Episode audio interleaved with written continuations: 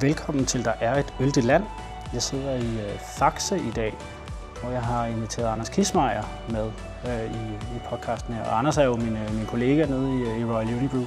Så det er jo sådan lidt med, øh, skal man sige, med armslængde, jeg har holdt, øh, holdt Anders ude, inden, øh, inden at, øh, ja, nu kunne jeg ikke rigtig undgå ham mere. Nu har han blevet nævnt i så mange podcast, at øh, jeg tænkte, det var, det var på tide at, at få ham med. Velkommen til podcasten, Anders. Tak skal du have, Anders ja, ja det, der bliver meget Anders i dag. Der bliver meget Anders, ja. ja. Det er jo heldigvis ikke ligesom, når vi, da vi lavede verdens største øh, virtuelle ølsmagning med, med Anders Mundelin også. Øh, der, der var mange Anders på scenen ja. dengang. Ja.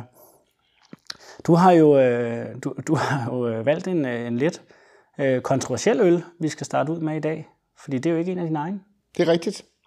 Øhm, det, det, det, så synes jeg, det er meget sjovt at være lidt kontroversiel en gang imellem. Og, og så valgte jeg den her Brooklyn Lager, som det jo er, fordi øh, den på virkelig mange planer øh, knytter sig til min historie inden for det her ølunivers.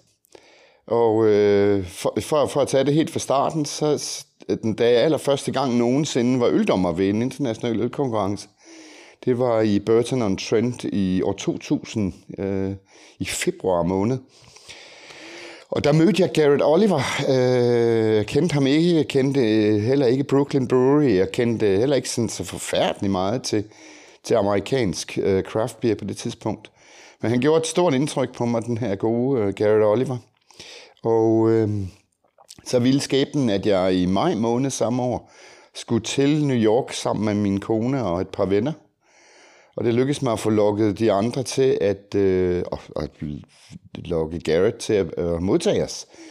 Men der var vi der i maj 2000 på besøg på Brooklyn Brewery, og selve rundvisningen tog to minutter. Det, det var ikke ret stort. Men så bænkede Garrett os ved sådan en, en bar, han havde, og så gav han, gav han sig til at servere sine forskellige øl øh, for os. Og jeg havde aldrig smagt øh, hans øl før. Og jeg må tilstå, som, som brygger, der var jeg sådan rimelig imponeret, for ikke at sige blown away. Husk på, nu er vi 23, nej, jeg er nærmest 23 år tilbage i tiden. Ikke? Så det var helt fantastisk, det her. Øh, og jeg var altså nærmest lidt i mit eget univers, og vi smagte en, vi smagte to, smagte tre, smagte fire, fem, seks øl.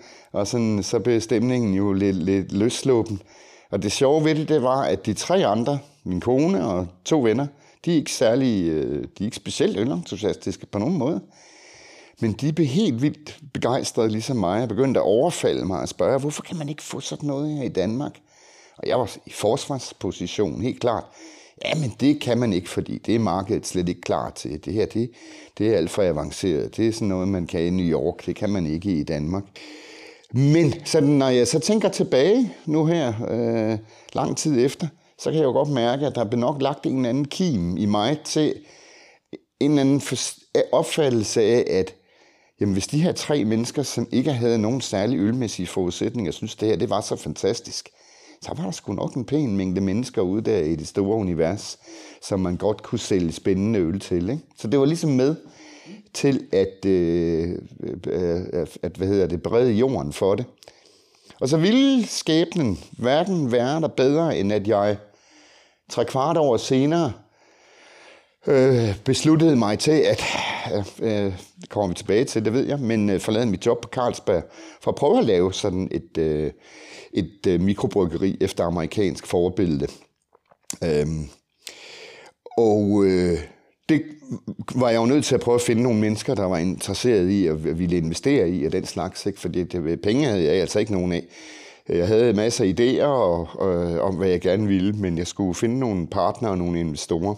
Jeg kunne godt mærke, når jeg var rundt og snakkede med folk, og forklarede dem om, ja, men inspirationen for det ølmæssige, det er det her, øh, det, der, det, der, det er det amerikanske øl. Så de, folk lignede jo simpelthen bare spørgsmålstegn. Ikke? Ja, hvad kendte man i den periode? Det belgisk øl? Eller primært? Ja, det gjorde man jo. Amerikansk øl, det var jo Budweiser, Miller, Coors og sådan noget, ikke? Hvis, hvis folk overhovedet kendte til, hvad det var. Så det var der jo ingen, der forstod noget af. Og så fik jeg rent faktisk Garrett Oliver. Jeg, jeg, jeg, jeg kontaktede ham. Jeg ved ikke, hvordan jeg fik ideen, men det var en god idé i hvert fald. Så Garrett, er det muligt? Kan jeg få lov at købe en palle af jeres øl, øh, som I sender over til mig? For jeg skal simpelthen bruge noget til at overbevise eller ja, overbevise folk om, hvad, hvad pokker det er, jeg taler om, når jeg taler om det her amerikanske øl. Og det gjorde han sgu. Han sendte en palle af nogle forskellige øl, og der var Brooklyn Lager. Den var, det var en af dem. Øh, der var en to-tre andre, der var... Øh, ja, nej, det skal vi, vi ikke gå ind i på detaljer. Det er også lidt underordnet på nuværende tidspunkt. Men det gjorde virkelig en forskel, ikke? fordi øh, når jeg sad og fortalte folk om det her amerikanske øl, som potentielle partner og investorer, så kunne jeg tage sådan et par flasker op af tasken og åbne dem, og folk smagte det, og så var de jo også sådan, wow, hvad i alverden er det her? Ikke? Det er lidt fascinerende at tænke på nu, hvor vi er blevet vant til, at vi har et fantastisk udvalg af spændende øl, men dengang, det var jo helt, folk var jo helt øh, ja. chokeret nærmest over det, ikke? Ja, det må være en anden tid. Ja. Det, det, det var det jo praktisk talt, kan man sige. Ja. Men, uh... Så på, på den måde, så øh, har, har den altså spillet en monumental rolle i, øh, i min udvikling, og så er det en fremragende øl, og det blev jo senere inspiration til noget, jeg har lavet i andre sammenhænge også, ikke? Så. Jo, jeg at sige, den, øh, den skriver lidt Nørrebro Lager. Øh, når ja, man, når man, New York Lager. Ja, ja New York Lager ja. fra Nørrebro Bryghus, ja. øh, fordi den, det var jo Danmarks første tørhumlede øl, har vi jo øh, har jeg hørt Michael Rabeck sige mange gange, der er den, okay. den nuværende brygmester ja. derude. Øhm, så så øh, jeg kan jo godt se, hvor inspirationen er kommet fra. Ja. Skal vi ikke åbne den? Ja, det synes jeg, ja.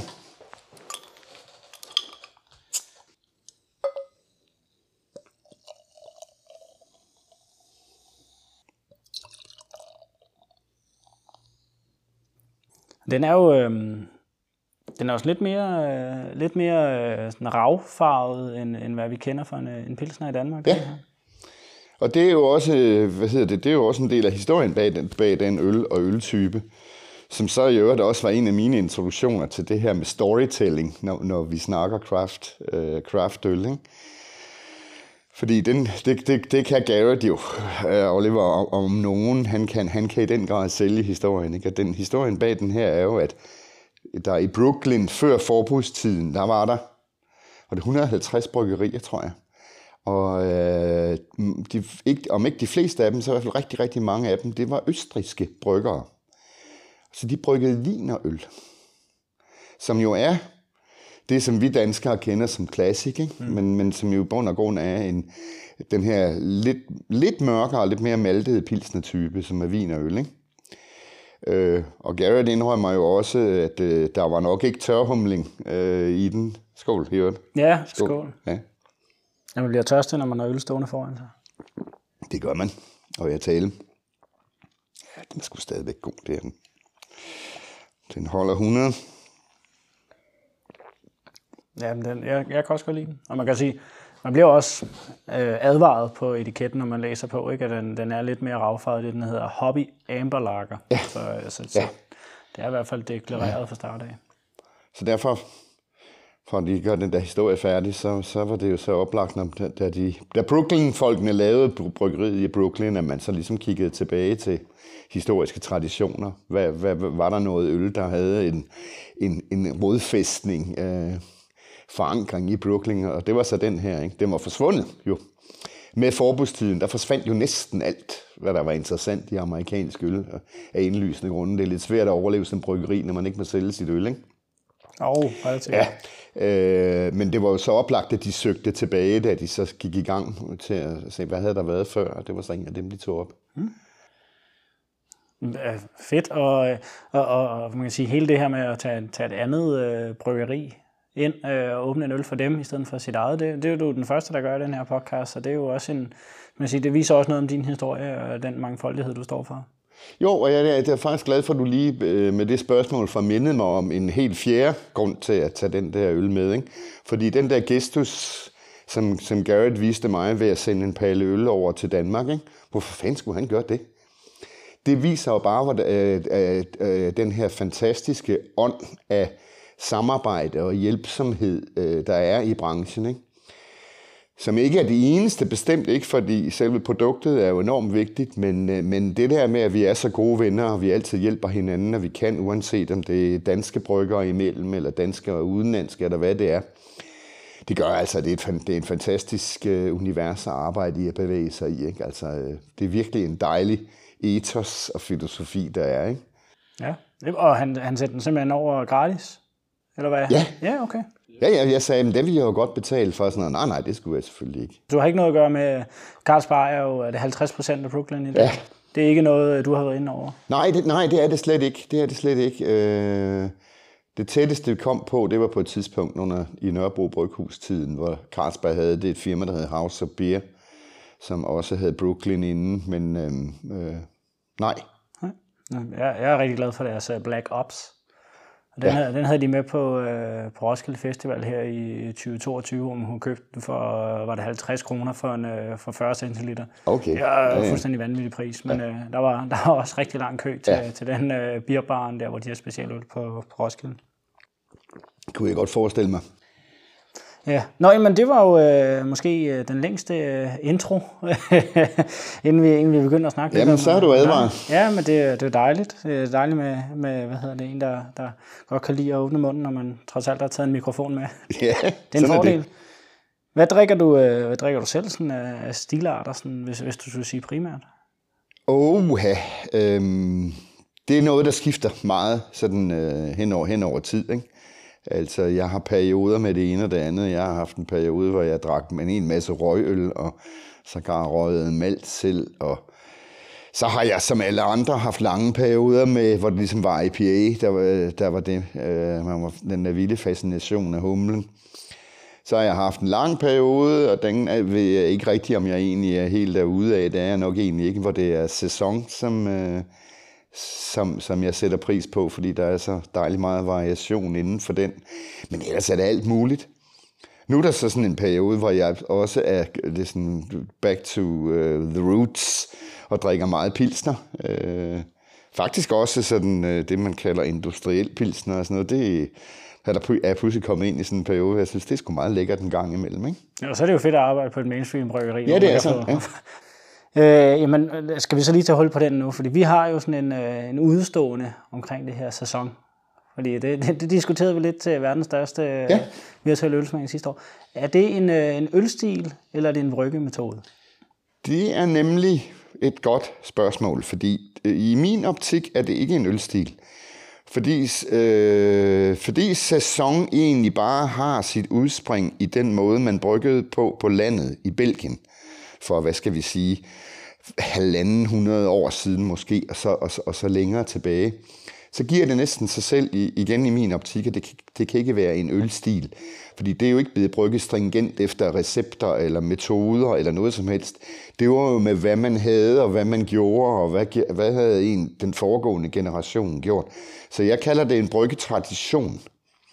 Øh, det, man, vi så har taget med ind i, i, i moderne tid, hvor man, hvor man styrer tingene mere med, hvad for nogle råmaterialer, hvad for noget gær og, og hvilke processer, øh, det, det er jo sådan noget, øh, det, det er jo primært noget, der, der har med gæren at gøre, som giver, øh, gæren giver et noget meget tørt øl, hvis man lader den, og så giver, giver den noget krydre, næsten peberet, øh, øh, aroma til øllet.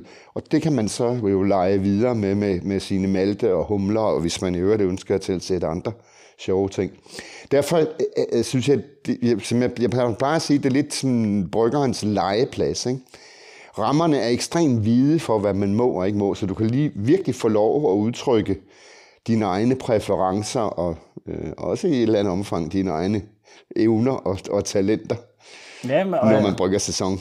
Jeg, jeg må med, derfor, det er så halvanden år siden nu, vi stod på, på scenen sammen i Tivoli.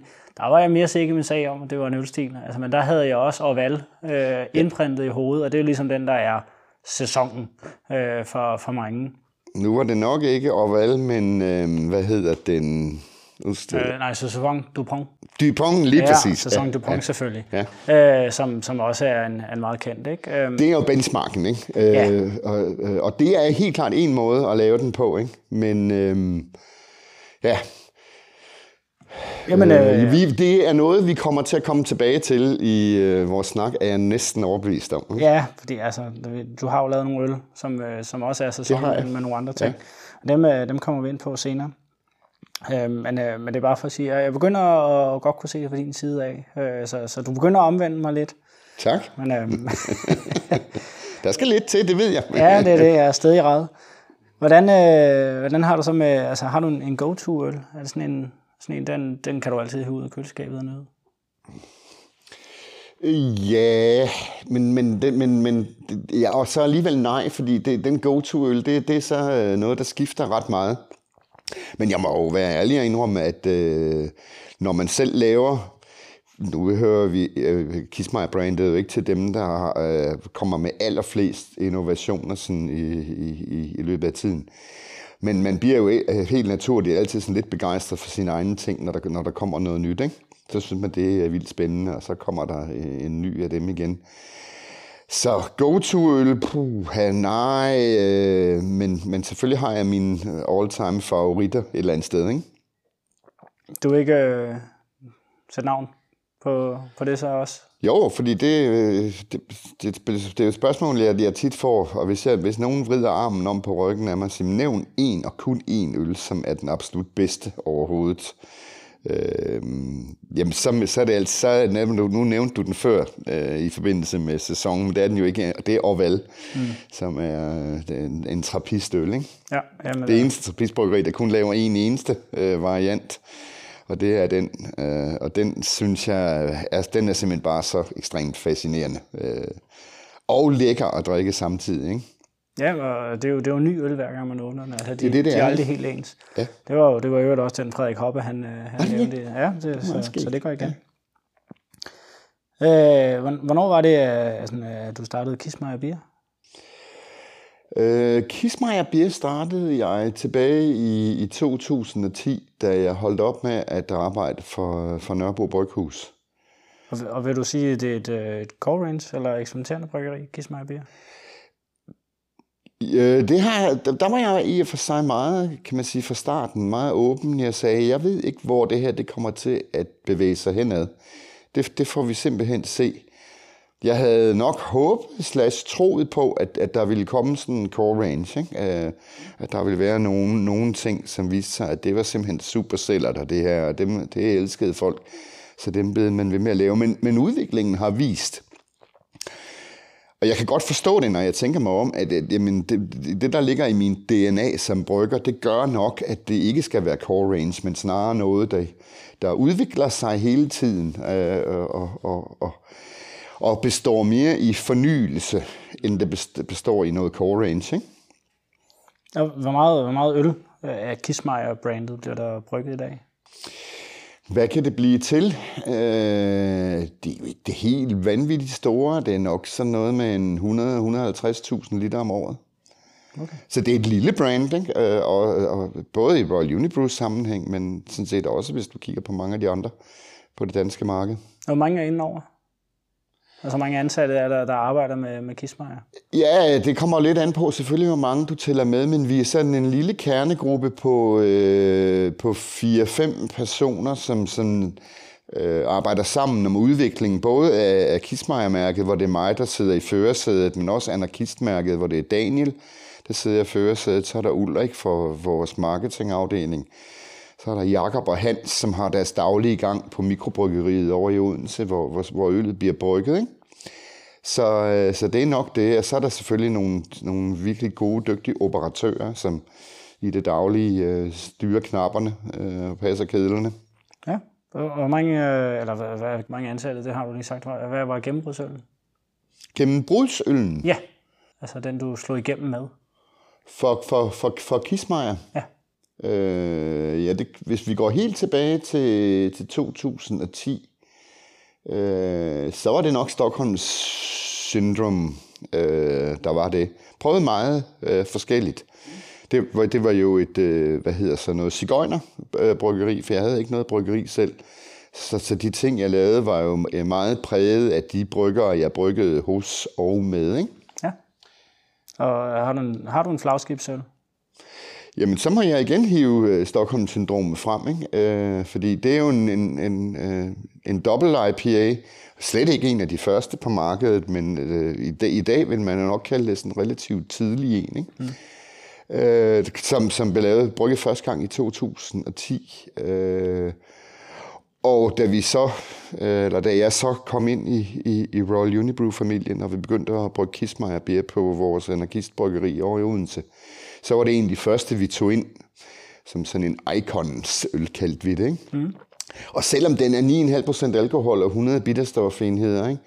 så er det stadigvæk den næstbedst sælgende øh, kismajerøl i hele porteføljen. Og næstbedst? Ja. Hvad betyder det?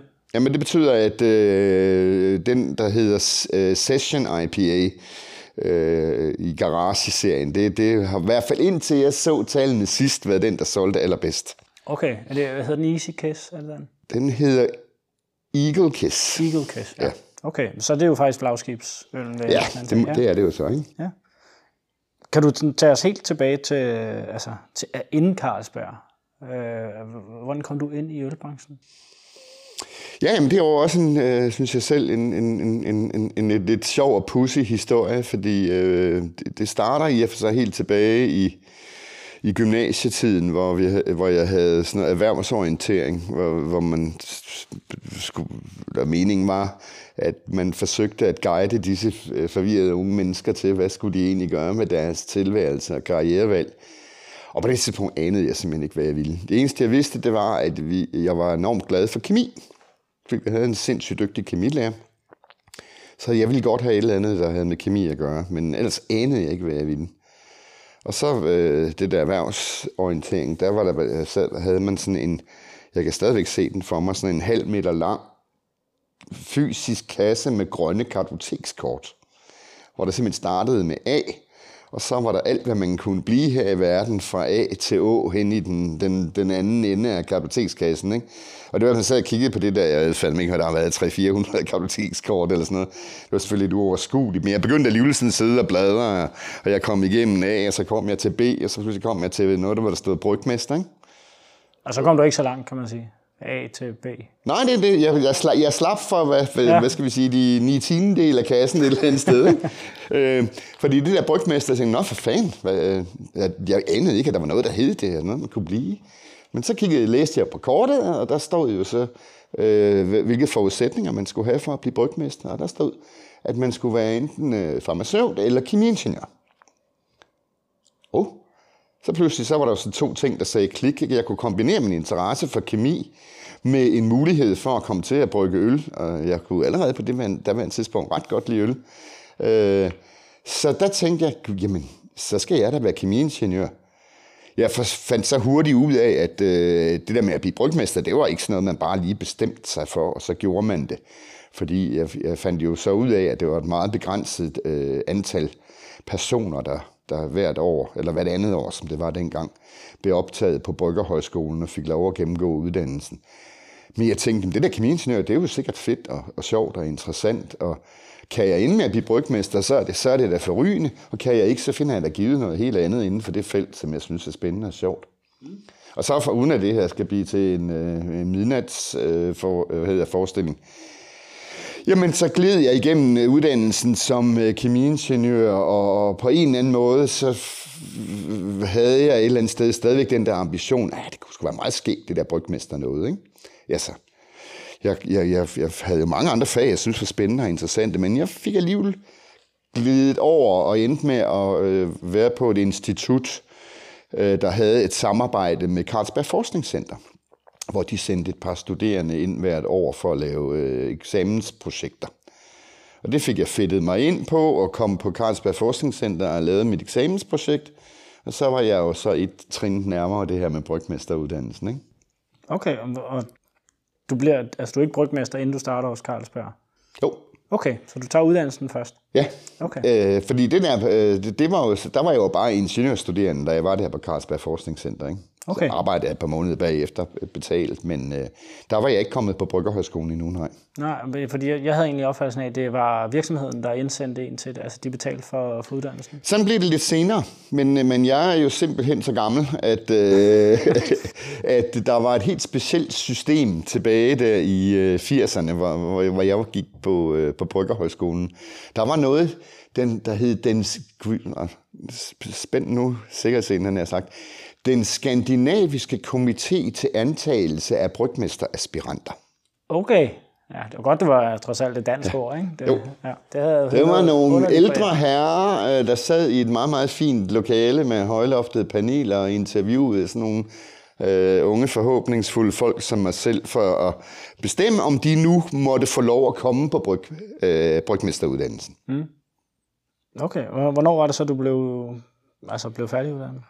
Øh, jeg blev færdiguddannet i slutningen af 1984. Okay. Så startede du hos Carlsberg i 84 også? Nej, jeg ventede lige. Jeg, jeg, jeg tog på en, øh, og det er jeg da glad for, at jeg gjorde, men øh, jeg tog på sådan en, en tur til USA og Sydamerika i en 3-4 måneder. Så jeg startede, jeg tror det var marts måned eller sådan noget, 85, øh, eller april måned 85 på Carlsberg. Okay, som brygmester? Som brygmester, ja. Okay. Det, jeg vil bare antage, at man som nyuddannet brygmester måske ikke lige startede ud med det, der øh, antager jeg var det største bryggeri dengang. Øh, det er de jo stadig i dag ja. på, på ølsiden. Ja, men altså, hvad hedder det, verden så jo øh, helt vildt anderledes ud dengang. Ikke? Altså, jeg, jeg startede, og det er det, altså lidt et svar på dit spørgsmål, som femte brygmester i lagerkælderen på Carlsberg. Okay. ja, der, er nede i, nede i gangene under? Ja. Ja, okay. Ja. Nå, og hvis du tager til Carlsberg i dag, som, hvor produktionen er på Fredericia, så kan du, hvis du rigtig, leder rigtig længe, finde én brygmester tilbage overhovedet. Ikke? Mm. Og jeg var som sagt femte brygmester i lagerkælderen. Ja. Så var der gærkælderen, der var taveriet, der var bryg, bryghuset, der var malteriet, der var...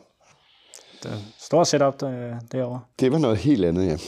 Hvordan, hvordan bliver man så brygmester i dag? Det, lyder ikke som om... Øh, ja, nu er det blevet helt anderledes. Øh, øh, det, det har været igennem nogle forskellige faser, men øh, for et par år siden, der blev brygmesteruddannelsen 100% endeligt lagt ind under Københavns Universitet.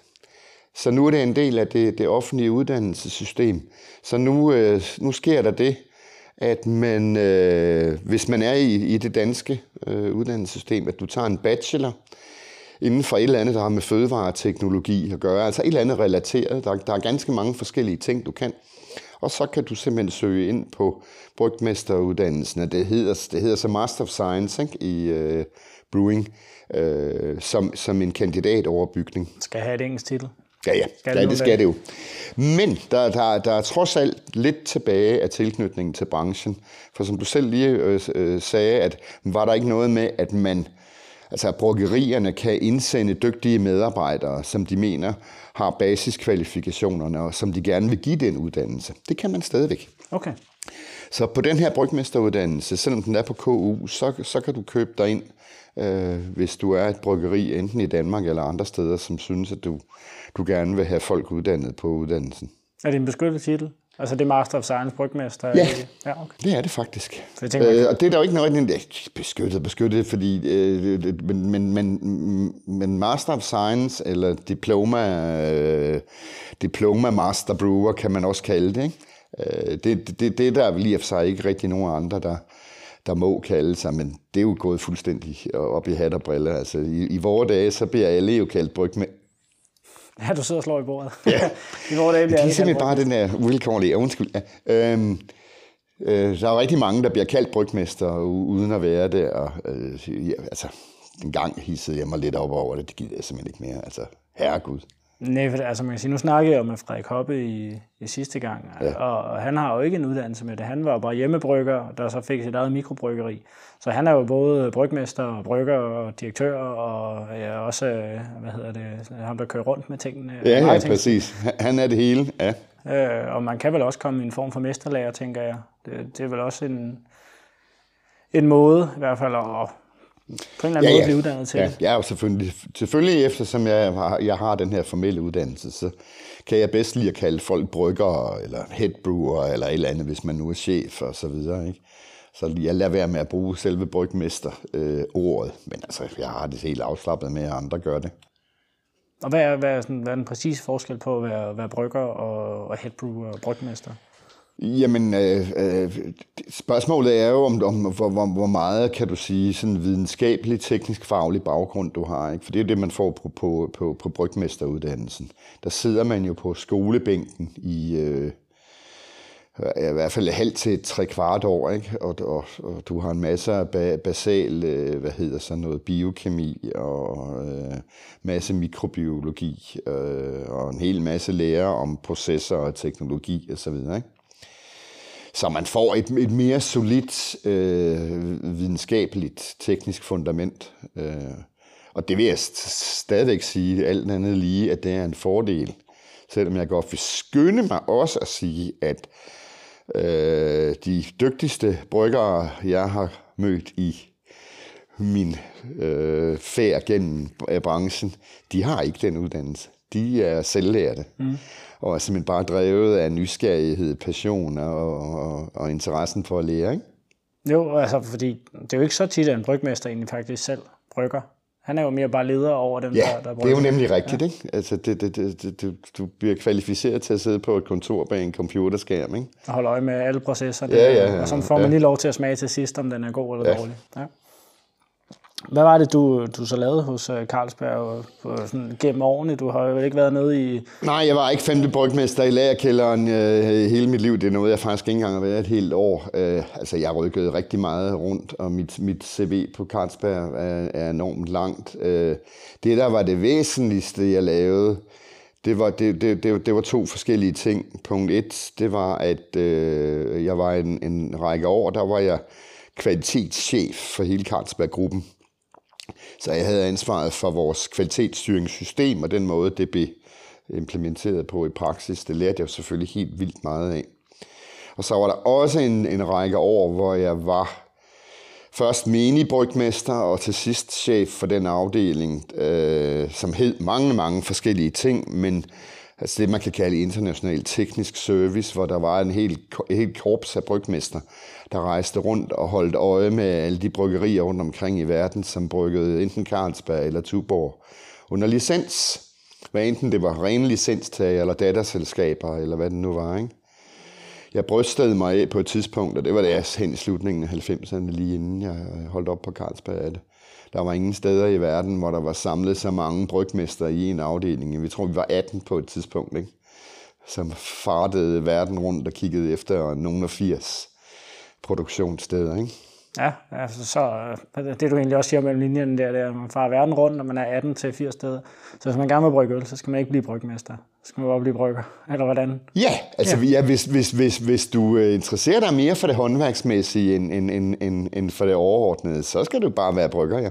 Jamen det, det, jeg vil sige, inden jeg begyndte at sådan gå meget op i øl og, og begyndte at komme rundt på, på bryggerierne, der havde jeg da idé om, det var brygmesteren, der, der nærmest styrede det ved selv at stå her lige. Og så det tror jeg også. De fleste har sådan et, et billede af en, en, en gut med et gråt skæg og et stort læderforklæde, ikke, som går rundt. Og, ja, præcis. Ja. præcis. Men det er som så meget andet nok lidt uh, idealiseret og romantiseret. Det er det nok. Du stopper jo så i, i Carlsberg i 2001, og, øh, og, og laver så, så landets første gastropop. øh, Nørrebro Bryghus bliver det jo til. Det er jo stort set samtidig med, med Birte Skans. Hun også stopper hos, øh, hos Carlsberg. Hun hopper også ud og laver øh, Skans ja. øh, bryggeri, eller bryggeriet Skans. Det er faktisk pudsigt, fordi Birte og, og hendes mand Morten var faktisk nogle af dem, som vi snakkede med, eller jeg snakkede med i den der proces frem mod det, der blev til Nørrebro Bryghus. Ikke? Og de var eneste mulige interesserede partnere indtil Birte fandt ud af, at det var fordi hun havde lidt familierelationer til nogen, der havde været i restaurationsbranchen, at når der var noget restaurationselement i, og det var der jo i det koncept, der blev øh, Nørrebro Bryghus, ikke? så skulle hun altså ikke have noget med det at gøre. Det var hun blevet skræmt frem. Det lærte jeg sig selv senere, det kan jeg sgu egentlig godt forstå. det er meget, meget specielt. Ja, Nå, jamen, så, så kan det jo være, at du lagde kimen til, at hun hoppede ud. Fordi spørgsmålet var egentlig, sådan, altså, hvilke strømninger der var i den danske ølverden på det tidspunkt. For det vi går ud af, ud af hvad hedder det, det 20. århundrede, så er der jo sådan noget med 12 bryggerier tilbage, og så går det jo så ret hurtigt derefter i forhold til, at der, kommer, der kommer flere. Ja. Men var det for nogle strømninger, der, der var på det tidspunkt, der gjorde, at du, øh, du lavede dit eget, og Birte skulle lave sit eget, og ja, så der, der kom jo mange forskellige lige der? Jamen altså, jeg vil sige, at øhm, øh, det, det, ja, nu kan jeg jo igen gå tilbage til den der anekdote om mit besøg sammen med min kone og mine venner på, på Brooklyn Brewery, ikke? og der, erkendelsen af, eller troen på, at der var en appetit og en interesse for noget, der var anderledes. Men den var allerede blevet skabt i de sidste år, jeg var på Carlsberg, fordi der havde man jo, kan man sige, bedre sent end aldrig, men man begyndte igen i, på det her store hedderkronede bryggeri at tage hvad hedder det, øllet alvorligt. Det, jeg påstår altid, det var noget, med det, der måske ikke skete helt frivilligt. Det skete kun fordi ølsalget blev ved med at falde og falde og falde, og man tænkte, hvad i alverdens rige land, ikke? Det var vi, øh, der kom ind der. Ja, ja, det var det nemlig, ikke? Og så kom der jo så selvfølgelig også en erkendelse af, at, at årsagen til, at vin øh, fejrede øllet af banen, var, at vin ganske enkelt var mere interessant. Altså, det var øh, en, en drik med, øh, med variation, og man kunne gå på opdagelse i den, man kunne dyrke det som hobby, og sådan noget. Det, det kunne man jo ikke med øl dengang. Så introducerede Carlsberg Semper Arten-serien, øh, efter de havde kørt et par år før øh, med ølvalget i 1996, øh, som blev til jubilæumsøl i 1997. Ikke? Og der kunne man ligesom allerede mærke, at øh, hvad hedder det, der var en øh, klangbund ude i, øh, i forbrugerhavet. Folk synes pludselig, det her det var interessant. Og så så man jo der i slut 90'erne om, om, øh, og, og 2000, at øh, interessen for importeret specialøl var eksploderet. Pludselig begyndte supermarkederne at udvide deres hylder, ikke? og det var jo igen et signal om, jamen nu er der ved at være en basisinteresse. Så var der jo meget få øh, danske øh, mikrobryggerier. Der var en lille håndfuld, da jeg startede øh, Nørrebro Bryghus-projektet. Ikke? Og de fleste, de var jo totalt inspireret af de traditionelle europæiske ølkulturer. Ja, det var sådan noget Hancock, uh, Resvending. Uh... Ja, ja, ja, og Wintercoat hed, hvad den hed, hed og uh, Svanike uh, fandtes jo allerede dengang også, ikke? men var meget, meget traditionelt. Og jeg troede jo ligesom på, at uh, vi havde fat i et eller andet med at prøve at vise folk, at øl kunne være moderne. Og det var jo så rent ølstilmæssigt, det var så den amerikanske inspiration. Ikke? Mm.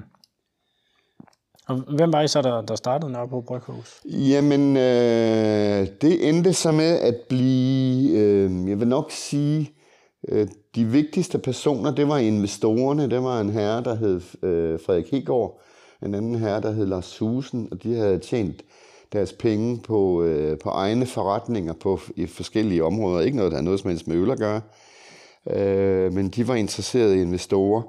Øh, det, der egentlig fik skabt hul igennem til sådan nogen som dem, det var, at jeg fik lukket Claus Meier øh, med på det.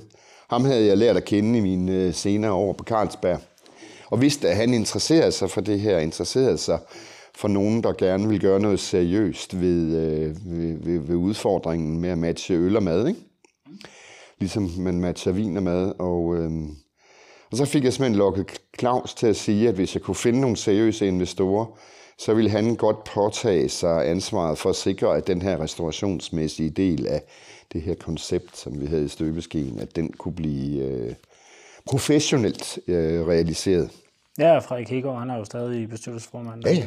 og er, er stadigvæk majoritetsejer. Lars Thusen, som også er med, øh, går jeg ud fra. Jeg har ikke tjekket, om, men jeg kan ikke forestille mig andet end, de har kørt et makkerpar i, med mange forskellige investeringer over årene oprindeligt hed I jo faktisk ikke Nørrebro Bryghus, der hed I Cosmo, ja. bryggeriet Cosmo. Uh, hvad var det for et navn, og hvorfor skiftede I navn? Det er skægt, at du har fundet det frem. Det troede jeg nærmest var en velbare hemmelighed. Jamen, det var jo mit eget navn til det, der var et, et, et skitseprojekt. Og grunden til, at jeg fandt på det der Cosmo, det var, at jeg tænkte, åh, det skulle være sådan kosmopolitisk. At i stedet for at være sådan meget indadskuende, så skulle det øh, gerne være sådan noget ud af fagnen, ikke? Men husk på, at der havde vi jo ikke nogen, lokation, jeg havde ikke nogen investorer, og vi havde slet ikke nogen lokation, hvor det her skulle være.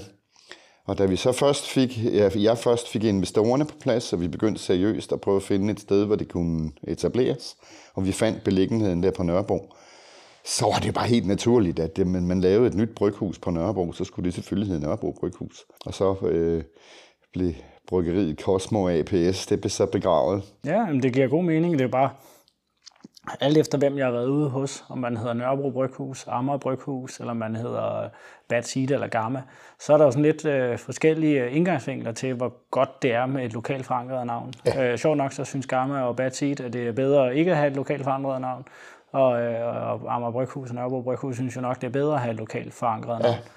Hvad, hvad, hvad, synes du egentlig selv er, er det bedste? Er du glad for, at I, I gik væk fra... Jamen jeg, kan godt, nej, nej, jeg har altid, jeg har altid sådan, uh, lagt vægt på det med lokal forankring, og, og jeg, vi havde også ambitioner om, og synes også, at vi fik levet op til dem langt hen ad vejen, at, at vi vil gerne spille en positiv rolle i lokalsamfundet. Altså jeg synes altid, jeg, at man hører til et sted, og det, og det øh, skal man også bruge aktivt. Så derfor synes jeg, at det rigtige er at vælge det lokalt forankrede navn. Det, det kan jo begrænse en, kan man sige. Det er rigtigt. Øh, på den anden side, altså. Jeg, jeg kan huske en gang, hvor jeg øh, i, i Nørrebro-tiden og var over at besøge vores amerikanske importør på daværende tidspunkt, og var ude og holde en ølsmagning sammen med dem. Jeg tror, det var i Philadelphia. Men så kunne jeg ikke dy mig for øh, at spørge forsamlingen. Og jeg sagde, det her er Nørrebro Bryghus, og der er Nørre, når der er amerikanerne, der sådan, Nørre, Nørre, Nørrebro, det, det kunne de slet ikke have, ikke? Og så spurgte jeg dem, hvad, hvad, hvad, hvad, hvad synes I? Fordi I har jo tydeligvis meget svært ved at udtale det her navn. Skulle vi vælge noget, som er nemt at udtale på, øh, på, på engelsk, eller skal vi beholde det? Og de var jo enstemmige omkring, I skal da beholde det. Selvom det var underligt, så, så gjorde det, at det var lidt unikt og lidt specielt. Ikke? Der var jo det der ø er jo er ja, meget populært nu. Præcis. Øhm, I 2003, der, der vinder I jo så allerede årets bryggeri. Det var jo det var samme år, I havde første øl, der kom ud. Ja, det åbne. Vi slog dørene op i september 2003. Er det, altså, kom I ud med en eller anden ekstraordinær øh, god strategi, eller bare fordi der var jo ikke så mange på det tidspunkt, så var, var det lettere lige at slå døren ind, når man... Jamen, jeg, jeg, jeg plejer at sige, at, at, at, at vi var jo ekstremt velsignet af en helt ufattelig heldig timing, ikke? Fordi, altså, som sagt, var interessen for, for, for specialøl var jo allerede startet der, inden vi gik i gang med projektet der omkring år 2000. Og den var jo bare fuldstændig eksploderet i de der tre år, der gik fra, kan man sige, vi startede med at overveje projektet, til vi rent faktisk åbnede døren, ikke? Så vi blev jo modtaget som der rene messias, ikke? Vi var jo guds gave til alle de ølinteresserede danskere og så videre. Så vi havde jo vi havde et markedsføringsbudget på kroner 0. Til gengæld så brugte vi penge på øh, et, et dygtigt PR-bureau og sådan noget, så vi fik jo alle medierne og sådan noget til at, øh, øh, at, at skrive om os og øh, vise os på tv og i radio og hvad ved jeg, ikke? Øh, og det er jo en meget mere effektiv form for markedsføring. Så, så, så, så det, det fungerede på den måde. Mm. Ja, men, det, men jeg synes bare tit, man ser de nye bryghus på det tidspunkt komme ind og blive, øh, blive årets bryggeri. Ja, men altså, ja, men, øh, det, det, det kan godt være, at det er falsk beskedenhed, men der var ikke så fandme konkurrence på det Nej, nej, det, det er jo lidt det, der sådan, ja. ligger lidt i det, uden det skal være alt for negativt, ikke? Ja, ja, lige nøjagtigt. Men, men, men, men det var realiteten jo simpelthen. Ikke? Men, men det var også, fordi man... De har sikkert udnævnt Bryghaus til at være det året før. Jeg ved det ikke, men det vil jeg gætte på, og så øh, var der næsten ingen andre, de kunne vælge end os. Du har jo haft en, sådan en del kendte brygger, eller i hvert fald, der er blevet kendte i dag, øh, brygger under dig. Øh, Søren Parker Wagner, der var med til at starte Dry Bitter, nu har øh, Deeper Roots, Peter Sonne, der har Flying Couch, og så øh, Sean Hill. Øh, var, altså, var det en, en del af det, øh, Nørrebro Bryghus skulle slås op på, at være sådan en form for talentskole, eller hvad? Øh, du, øh, ja, det, det, det, det synes jeg, at, men, det, var ikke, det var ikke en bevidst strategi, jeg valgte. Du kan sige, at det eneste bevidste, øh, jeg valgte, og der hvor jeg ligesom måske skal have lidt ros for at sætte de her ting i gang, det var tilbage i omkring 2006-7, øh, hvor vi havde været igennem nogle bryggere inden øh, øh, bryggeriet inde i Rysgade, som ikke fungerede af den ene og den anden grund. Og jeg, så fik jeg sådan en idé i mit hoved om, at jeg ville fandme have en amerikaner. Og det ville jeg have af to grunde. Dels fordi jeg synes, at mange af amerikanerne var dygtigere på det rent ølfaglige. Øh, de havde kvæg, at der var en meget større og, og, og mere rodfæstet udvikling i gang i USA. Så vidste de simpelthen mere om øl og havde flere gode idéer til, øh, hvad man kunne lave af fornyelser. Og så øh, jeg, jeg må med skam melde, at så øh, var jeg simpelthen også hvad hedder det, fascineret af amerikanernes arbejdsmoral. Jeg vidste, fordi jeg havde været på besøg så mange steder i USA og sådan noget, at der var fandme ikke noget med, at man arbejdede fra 8 til 4. Uh, øh, altså man startede arbejde, når, øh, når, når det startede, så sluttede man, når, uh, når man var færdig med at gøre sit arbejde. Det kunne være lidt før klokken 4, eller det kunne være lidt efter. Men det var sgu ikke, det var ikke tiden, der afgjorde det. det. Det var simpelthen, om man var færdig med sine opgaver. Ikke? Og det tænkte jeg, ej, hvor kunne jeg godt tænke mig at prøve det. Og så gennem venner og bekendte i USA, hvor jeg allerede dengang havde et ret bredt netværk, der fik jeg så kontakt til Sean Hill, som på daværende tidspunkt var øh, øh, brygger på et lille bitte, øh, hvad hedder sådan noget, øh, også popbryggeri over i Vermont. Og øh, han havde sagt til en anden af mine gode venner, Will Myers fra Cambridge Brewing Company, at øh, han kunne da egentlig vist godt tænke sig at komme ud og se lidt af verden og så videre. Snakkede jeg med Sean, og snakkede med Will, som sagde, at han er fandme dygtig, ham her. Og jeg snakkede med Sean, og vi kom godt ud af det med hinanden, og vi offrede en flybillet på at kunne komme til Danmark og se sig lidt omkring, se hvad det var, vi var for nogle starutter, og hvad der var for et bryggeri, han skulle være chef for og så videre, og, og køre. Og det besluttede han sig til, at det ville han skulle gerne. Ikke? Og så, øh, så var det ham, fordi det, jeg har jo altid været sådan, at hvis jeg har haft gode folk, der har arbejdet for mig, så har de også fået lov at, at, at køre tingene selv. Så var det ham, der først tog øh, Søren ind øh, som assistent, og senere Peter Sonne ind, ind som assistent. Øhm. Men var det en form for mesterlærer, at du ja, havde ham? Og fuldstændig, du, fuldstændig, ja. Øh, Sean og jeg havde jo fabelagtige udvekslinger. Jeg mener at han er, han er den ene brygger i verden, der har lært mig mest, selvom jeg er gået på Bryggerhøjskolen og alt det der. Han er, han er så ekstremt venlig og høflig, at han siger det samme om mig. så det er jo lidt utroligt. Ja, for dem, der ikke lige kender Sean Hill, så han jo... Ja, undskyld. Ja, det er jo sådan et name-dropping, det her. Ja, ja, ja kan du lige forklare, hvem... Jamen, øh, det viste sig jo så, at da Sean var kommet, relativt kort tid efter, sagde han til mig, at øh, hans øh, ene formål med, med at være over, over hos os i Danmark, det var at tjene penge til at kunne rejse hjem og lave et bryggeri hjemme på hans fødegård. Som, øh, det er så det, der blev til Hill Farmstead, som han tog tilbage. Han tog tilbage i slutningen af 2009 og åbnede Hill Farmstead i april 2010. Øh, og det blev så allerede i 2010 verdens bedste bryggeri, kåret af, af Raid Beer, og har stort set været det uafbrudt lige siden. Ikke? Så det, det, det siger jo noget om det. Så, øh, han er jo øvrigt også meget anerkendt for sin sæson. Ja, det er jo netop det, ja. Og det er noget helt andet end Dupont. Du kan ja. ikke rigtig... Du, en Hills Farmstead-sæson og en sæson Dupont, det er meget, meget forskellige ting, ikke? Understreger det, jeg siger med traditionen snarere det var, end... det, var, det var lidt det, det smil, jeg lige fik, øh, fik smøret af der. Det var netop derfor. Ja. yeah. øh, jamen, øh, du, øh, du, du, øh, hvad hedder det? du havde jo så alle de her talenter inde.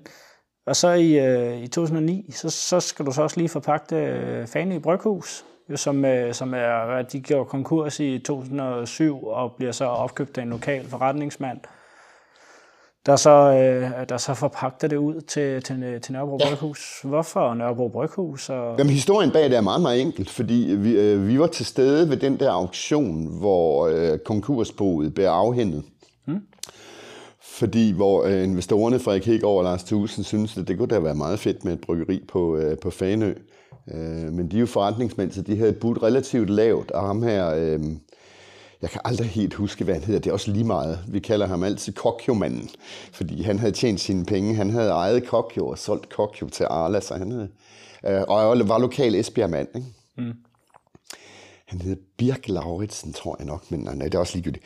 Øhm, han vandt så den der øh, budrunde, han bød mest, så han havde pludselig, så stod han der efter øh, budrunden var færdig, og havde købt sig et bryggeri.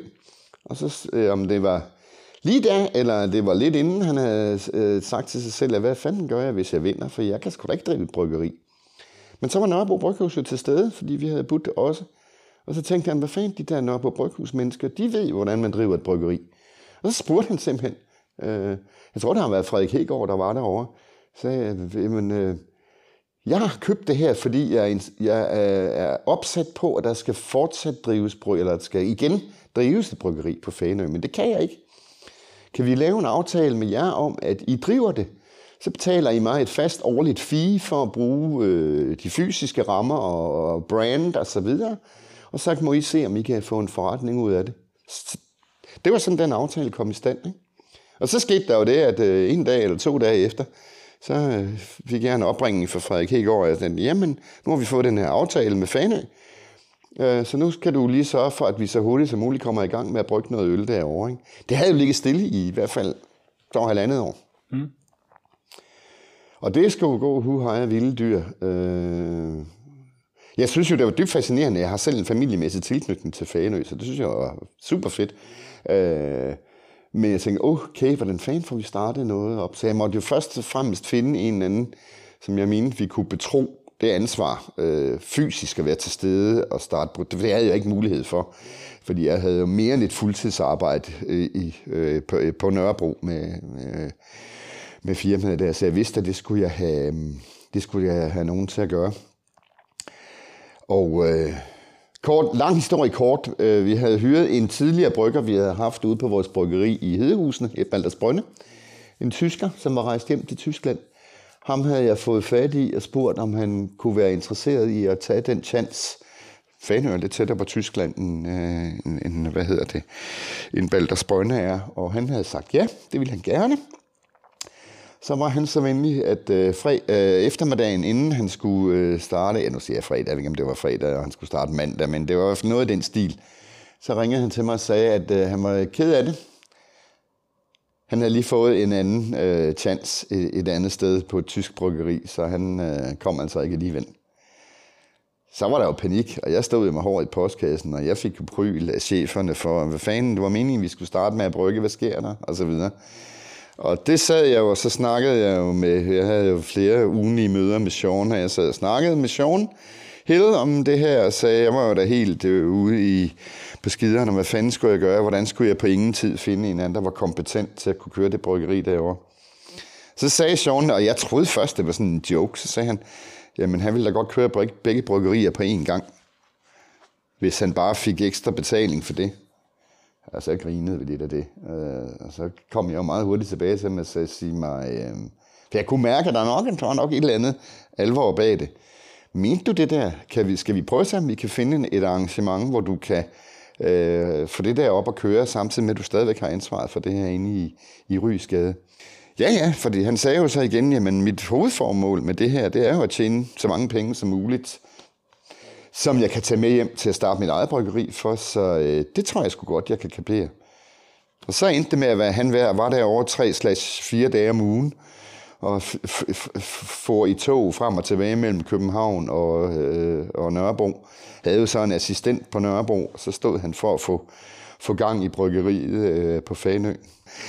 Øh, men, men Seans første opgave, det blev jo så at finde en, der permanent kunne tage sig af det. Fordi vi var allerede i begyndelsen af efteråret 2009 her, og Sean havde sagt, at han ville tage hjem senest med, øh, til USA øh, senest med udgangen af 2009. Så det var en meget kort frist, vi havde. Men det lykkedes også. Og så startede vi jo den tradition, som de stadig kører videre på Fanø Bryghus med dygtige amerikanske bryggere derovre. Ja, jeg tror, de er på tredje generation nu. Tror ja. jeg, Og så har de vist også haft en tysker undervejs. Men, uh, det er rigtigt, ja. Det, det kommer vi jo nok til den dag, hvor, hvor jeg skal interviewe Fanø. Ja.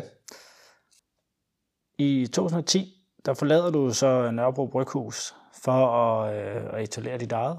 Uh, Kismeier Beer and, and Brewing. brewing. ja. Hvorfor, hvorfor var det, du stoppede hos Nørrebro Bryghus? Jamen, det kan forklares meget, meget kort, fordi det er jo ikke nogen skam at forlade en fest, når man bliver sparket ud. Ja, det er måske netop det, det er en skam. Men det... Ja, ja, det er ærgerligt, men, øh, men øh, nej, men øh, sagen var, at vi havde kæmpet voldsomt med, med økonomien. Øh, det var ikke gået nær så godt med, øh, med, med, med etablering af produktionsbryggeriet i Baldersbrønde. Vi havde været for optimistiske med hensyn til, hvad vi, hvordan vi troede, vi kunne vækste over årene. Og jeg havde måske også set i bagklogskabens skarpe lys, fået for mange penge og gør godt med til at investere i bryggeri og så videre. Så det var blevet til noget med, at øh, der var ikke så meget sjov og ballade med at udvikle nye ølsorter og, og, og, og, og store armbevægelser. Det var mere noget med at sørge for at tilpasse øh, skære omkostninger og den slags ting og sager. Og der var en fundamental uenighed mellem mig og så de to ho- øh, hovedinvestorer. Jeg, jeg, jeg mente jo, at det var fuldstændig tåbeligt at spille tid, at man øh, prøvede at spare sig ud af sådan et problem. Sådan et problem kunne man kun komme ud af på sigt ved, at man vækstede sig ud af det. Øh, og de sagde, at det ville de, de skulle ikke høre tale om, at nu de skulle ikke til at vækste noget som helst, før der var styr på økonomien i, øh, i, i, i grundforretningen. Jeg kan ikke bebrejde dem, men det, det blev jo til, at de blev sgu trætte af at høre på mig til sidst. Og så i forbindelse med en rekonstruktion af, af selskabets øh, økonomi, finanser, øh, øh, hvor øh, hvad hedder det, alle, alle aktier blev nedskrevet til værdi, eller eksisterende aktier nedskrevet til værdi 0, så var de ikke bundet af nogen aktionæraftale øh, med mig om, at, øh, at jeg var beskyttet i min stilling, og så sagde de mig simpelthen op. Hmm.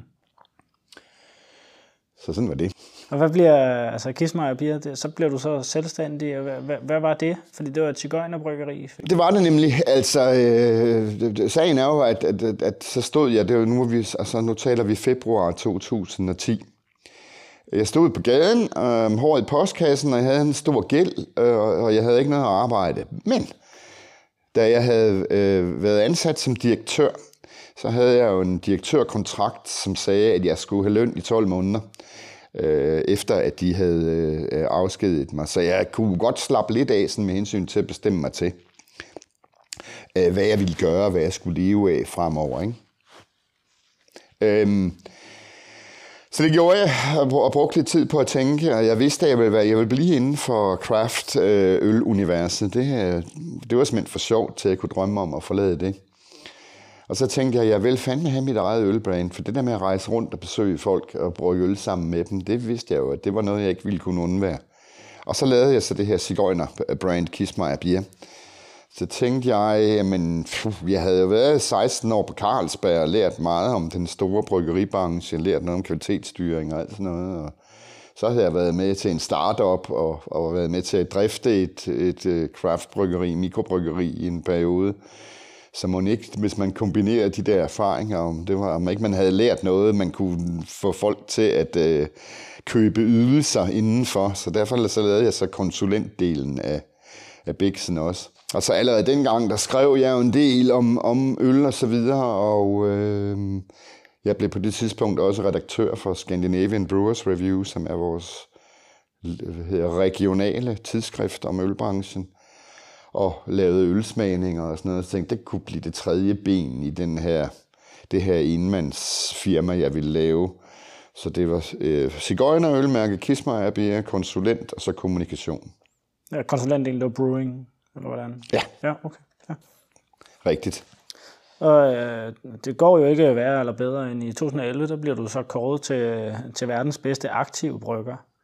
Øh, som jeg siger, det lyder jo som om, det var en god ting at komme ud og stå på egne ben. Hvad var det for en, en, en konkurrence, eller hvordan blev man kåret til det? Nej, jeg ved ikke. Jeg tror, det, altså, det, var, det var jo folkene bag, eller bestyrelsen bag den skandinaviske bryggerhøjskole, som stod for den der kåring udnævnelse. Og de øh, lavede en afstemning simpelthen blandt medlemmerne af de nordiske brygmesterforeninger. I praksis tror jeg reelt set kun, det var den danske brygmesterforening, hvor, hvor medlemmerne stemte. Ikke? Øh, jeg ved ikke, om de nogensinde, om de havde tænkt sig, at, øh, at det skulle være et tilbagevendende fænomen. Altså, jeg er sikker på, at de gjorde det for markedsfører brygmesteruddannelsen et eller andet sted, få noget medieomtale af det her og så videre, ikke? Øh, og som jeg så siger med meget slet øh, skjult ubeskedenhed, det var, at den der succes med at udnævne mig i 2011, den var så stor, at de har ikke tur at gøre det siden. Om det er derfor, det ved jeg ikke. Øh, men, men øh, nej, der er ikke blevet udnævnt nogen, øh, nogen ny siden. Ja, men historien er bedre der, som du fortæller. Det er, når jeg trækker mig tilbage, og jeg ikke længere er aktiv, og de siger, så må vi vælge en ny. I don't know. Det kan selvfølgelig være. Det er jo så også i den periode, du, du brygger Stockholm Syndrome, som, som du har fortalt om før. Den har jo sådan en helt særlig historie, den øl. Kan du ikke, øh, kan du ikke fortælle den her i, i podcasten også? Jo, det kan jeg. Øh, jeg elsker at fortælle historien og, og, og gør det også meget tit. Øh, den blev brygget i marts måned 2010 på Sigtuna Bryghus, øh, som ikke ligger inde i Stockholm by, men det ligger dog sådan et sted mellem øh, Stockholm by og så Arlanda Lufthavnen deroppe. Og nu har jeg jo lige fortalt, at jeg var røget på gaden i februar 2010, så det, vi, vi, det var en måned efter. Det var så en aftale, der selvfølgelig havde været lavet inden, om at vi skulle brygge, jeg skulle brygge sammen med de gode mennesker deroppe i, i Sigtuna. Øhm, og øh, så blev vi enige om, at vi ville prøve at lave sådan en, en, en, en, en dobbelt IPA, og øh, det kan sådan set, det kunne næsten have været hvilken som helst øltype, for den havde ikke særlig meget med navngivningen at gøre. For navngivningen kom sig af, at som sagt, så havde jeg jo den her øh, fratrædelsesaftale, som indebar, at jeg ville få løn i 12 måneder. Men der er jo altid selvfølgelig en, en øh, konkurrenceklausul i sådan en aftale. Så jeg måtte jo ikke forretningsmæssigt konkurrere med Nørrebro Bryghus. Så jeg gik jo rundt deroppe øh, på bryggeriet i Stockholm, og jeg var der et par dage og hvem jeg snakker om, øh, hvor jeg synes, det var, jeg var fuldstændig fanget i den der situation. Nu bryggede vi øl, og hvordan kunne jeg komme til at sælge det, tjene penge på det, uden at overtræde den der konkurrenceklausul? Altså, principielt set kan det jo ikke lade sig gøre, vel? Ah, jeg gik, og, men jeg blev ved med at, at, at prøve at finde modeller og så videre, Og, jeg kunne få konsulenthonorar for svenskerne, hvis de solgte, bla bla, er op og ned stolper og væk, ikke? Så det var sådan, hvad hedder det, det var gisseldelen af det. Samtidig så har man det enormt, altid enormt sjovt, når man er på besøg hos nogen og brygger øl sammen med dem, ikke? Så, øh, så, så, så, så ked af det var jeg ikke hele tiden. Og så var det Mathias, min øh, svenske ven og kollega der, som er brygger på Sigtuna, så sagde til mig, Anders, sagde, den her øl, den kan ikke hedde andet end Stockholm-syndromet. For du render rundt og klynker som en gissel af din situation. Men du har det sgu meget godt og er ret forelsket i det under alle omstændigheder. Så øh, hey, gud, det var sgu da en, en herlig idé, tænkte jeg så. Så sådan blev det. Sådan var det. Ja, du fik jo næsten så forklaret, hvad Stockholm Syndrome er. Det er jo, det er jo den her, sådan, øh, det er jo ikke en teori, det er et begreb om, om, om de her gisler der, der endte med at, at, at holde af sin, øh, sin gisseltag. Ja, lige præcis. For, forelskelse i gisseltageren, ikke? Ja. Er der, er der andre øl for den her periode, du, øh, du sådan vil fremhæve? Vi skal nok lidt længere frem øh, til øh, sådan øh, år 2014, hvor jeg fik en anden øh, fantastisk idé, synes jeg selv. Øh, og det, det blev det også i virkeligheden om, at jeg, øh, jeg, jeg, jeg konstruerede et eller andet tankekoncept, jeg kaldte Nordic Season Goes Global. Så kommer vi tilbage til sæson igen. Og jeg havde lavet sådan en basisrecept på sådan en nordificeret version af en sæsonopskrift. Altså, det var en basissæson, men så med noget, nogle nordiske smagsgiver i. Og den rejste jeg simpelthen rundt og bryggede med så mange kolleger og venner rundt omkring i verden, som jeg overhovedet kunne. Og jeg tror, jeg talte, jeg nåede op på 8, øh, mellem 8 og 10 forskellige variationer af den.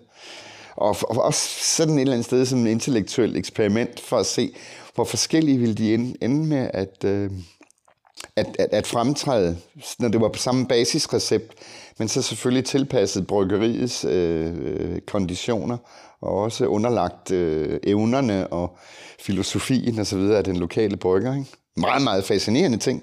Fabelagtigt gode øl, der kom ud af det. Så, øh, så, det, så det, hvis jeg skal fremhæve noget, må det være det.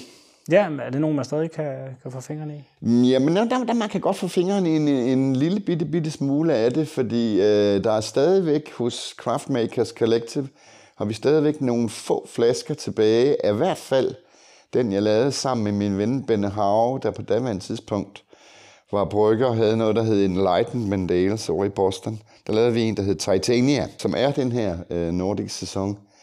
Vi havde også indtil for kort tid siden, men nu er den væk og udsolgt uh, Hill Farmstead-versionen, for der blev også brygget en, som bare hed Nordic Sæson. Uh, øh, men ellers er de, er de kun blevet brygget den ene gang, så... Uh... Okay. Ja, der, jeg tror også, Uh, Øh, Craftmakers er jo ikke sådan uh, officiel sponsor øh, mere på det, men, men de har også, der er også Hayes for Horses inde på...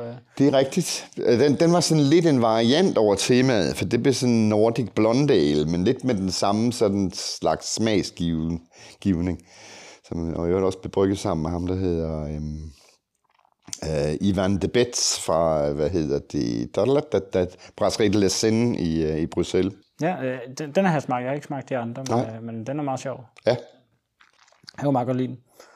I, øh, I 2014 er det så, der, der er du så en del af, af en gruppe eller et projekt, der vinder den danske ølpris inde hos øh, Danske Ølentusiaster. Det er jo sådan en, en ærespris, og der vinder I det med, med ny nordisk øl. Hvad var det for et øh, projekt?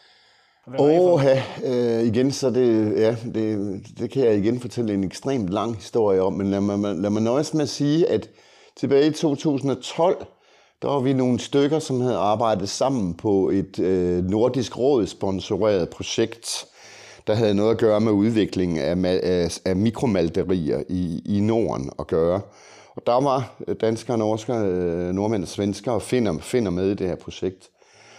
Øh, så var vi to-tre danskere, som syntes, at det her, det, øh, det burde kunne drives til noget. Man burde kunne gå en lille smule længere. Den ene og meget aktiv person i sammenhængen, det var Per Kølster, øh, som er en, jo en meget initiativrig og energisk mand. Han havde allerede sit eget lille maleri Men så begyndte vi at tænke på, om kunne vi ikke lade os inspirere af den her nye nordisk køkkenbevægelse, øh, hvor man øh, har som formål at bruge ekstremt lokale råvarer og så udvikle specielle teknikker, der baserede sig på de råvarer, og som, hvor det så resultatet markant adskilt sig fra sådan de mere klassiske ting. Så det tænkte vi, kunne vi ikke prøve at øh, gøre det med øl? Og så fik vi i gang i et projekt, øh, som rent faktisk også fik offentlig støtte, det der hedder GUDP, Grønt Udviklings- og Demonstrationsprogram, hvor vi fik, jeg tror det var 600.000 offentlige kroner til at dække øh, vores omkostninger. Og så fik vi lavet et super spændende projekt, der engagerede en masse. Øh, det var nu primært danske, men der var også en enkelt, en enkelt norsk og en enkelt svensk bryggeri med i, i projektet øh, med det her formål. Og det fik vi altså øh, prisen for i, i, i 14. Kom der nogle øl ud af det? Masser. Ja, ja. Øh, altså, et, et af de mest berømte eksempler, eller der er to meget berømte eksempler, der er... Øh, Tiste lavede sådan en serie fra Nationalpark Thy, mm. som var helt uden humle. Det var jo sådan det ultimative mål. Så det der pose guld er fra måske? Nej, nej, den, den, den er noget ældre og, og, og lidt mere traditionel, men, men jeg kan ikke huske, hvad, hvad de specifikke navne var på dem. Men der var en tre stykker. Det, det er Tagor. Ja, det er fuldstændig lige, lige præcis rigtigt, ja. Og så er der her Slevs Markøl, som jo også var øh, inspireret af, af de her tanker, øh, vi havde fostret. Og det der med at lave øl uden humle, det var sådan et eller andet noget, en, en bitter nødvendighed, fordi man på daværende tidspunkt, og stadigvæk jo, har meget, meget, meget svært ved at dyrke humle kommercielt i Danmark, ikke? Øh, i en kvalitet, øh, øh der, der er god nok. Så derfor så tænkte vi, hvad kan man så gøre for at smagsætte øllet øh, af, af ting, der vokser og går lokalt. Ikke?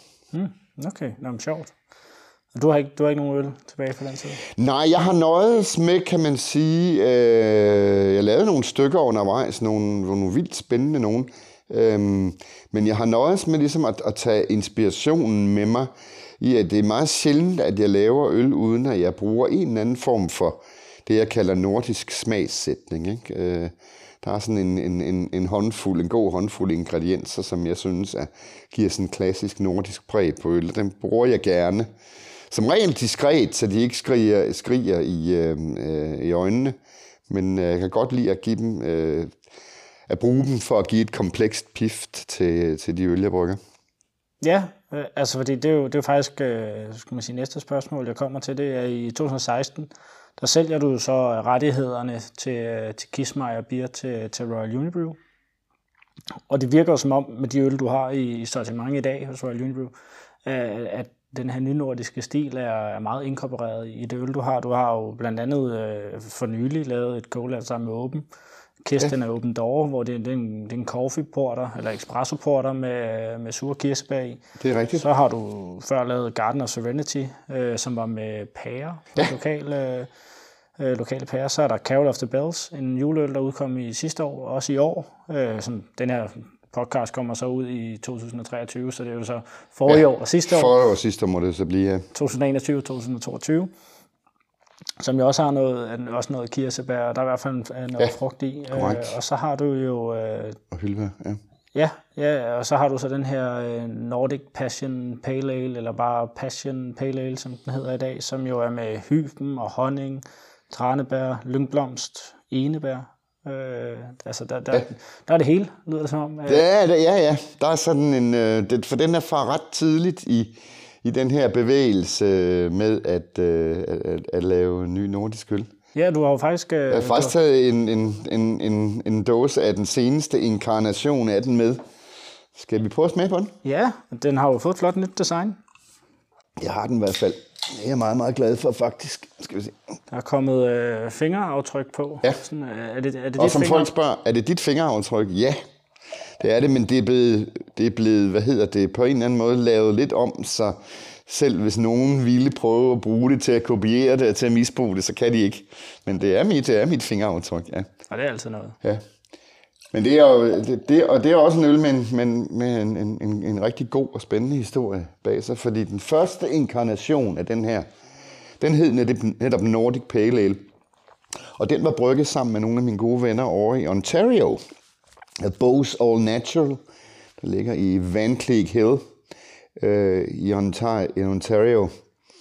Og de tilbød mig, at øh, som del af det også et spændende projekt, men det bliver lidt for langhåret at komme ind på, hvad det gik ud på, men skidt nu med det.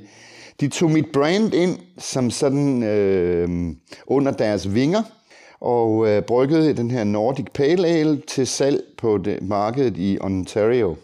Canada. Ja. ja.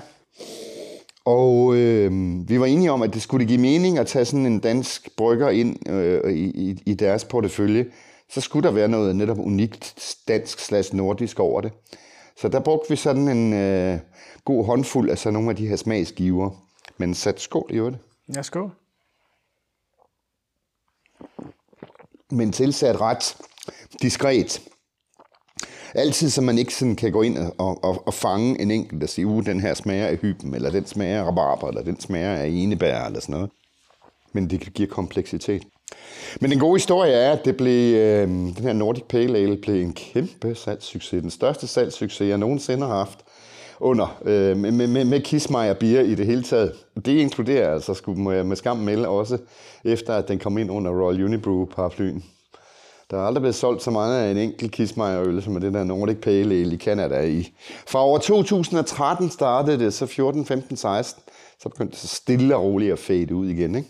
Ja, altså, du, øh, du, du sælger jo så til Royal Unibrew øh, navnet ja. og har taget den her med over. Tror du... Rigtigt. Øhm, fordi der, der, nu har jeg jo øh, arbejdet længe nok i, i ølsbranchen, så man hører jo tit det her med de store bryggerier, og Fyberbab og, og de slemme og sådan noget. Tror du sådan en, øh, en Passion Pale Ale havde været mere populær, hvis den øh, ikke havde været øh, under Royal Unibrew, men bare under Kismar? Det er et godt spørgsmål. Øhm, jeg ser sådan på det, at jeg er ret sikker på, at hos den almindelige ølforbruger, som trods alt mange gerne skulle hylde, tage sådan en dåse her ned af hylden i supermarkedet, der tror jeg ikke, det gør nogen forskel. Men, men øh, nu taler vi på en ølblok, øh, og øh, på ølbloks og så videre, og blandt dem, som går rigtig, rigtig meget op i, i det her øh, ølunivers, der er det ikke comme il faut. Der, der har man sådan lidt solgt sin sjæl til djævlen, og man er sådan lidt bagud på point, hvis man laver øl øh, i regi af, af Royal Unibrew, som jeg nu gør. Og hvor meget det så påvirker øh, ude i den store verden, det ved jeg ikke.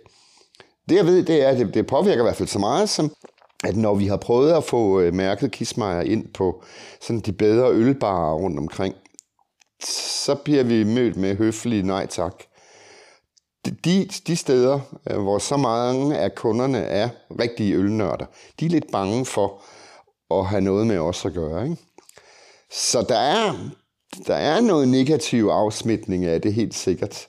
Men på den anden side, det faktum, at netop at det kan komme ud og stå på hylden i et supermarked, solgt og distribueret gennem Royal Unibrew-systemet, øh, er en, en, en, en fordel, der er så enormt meget større. Og det kan du så sige, ja, men nu tænker du kun på penge og så videre.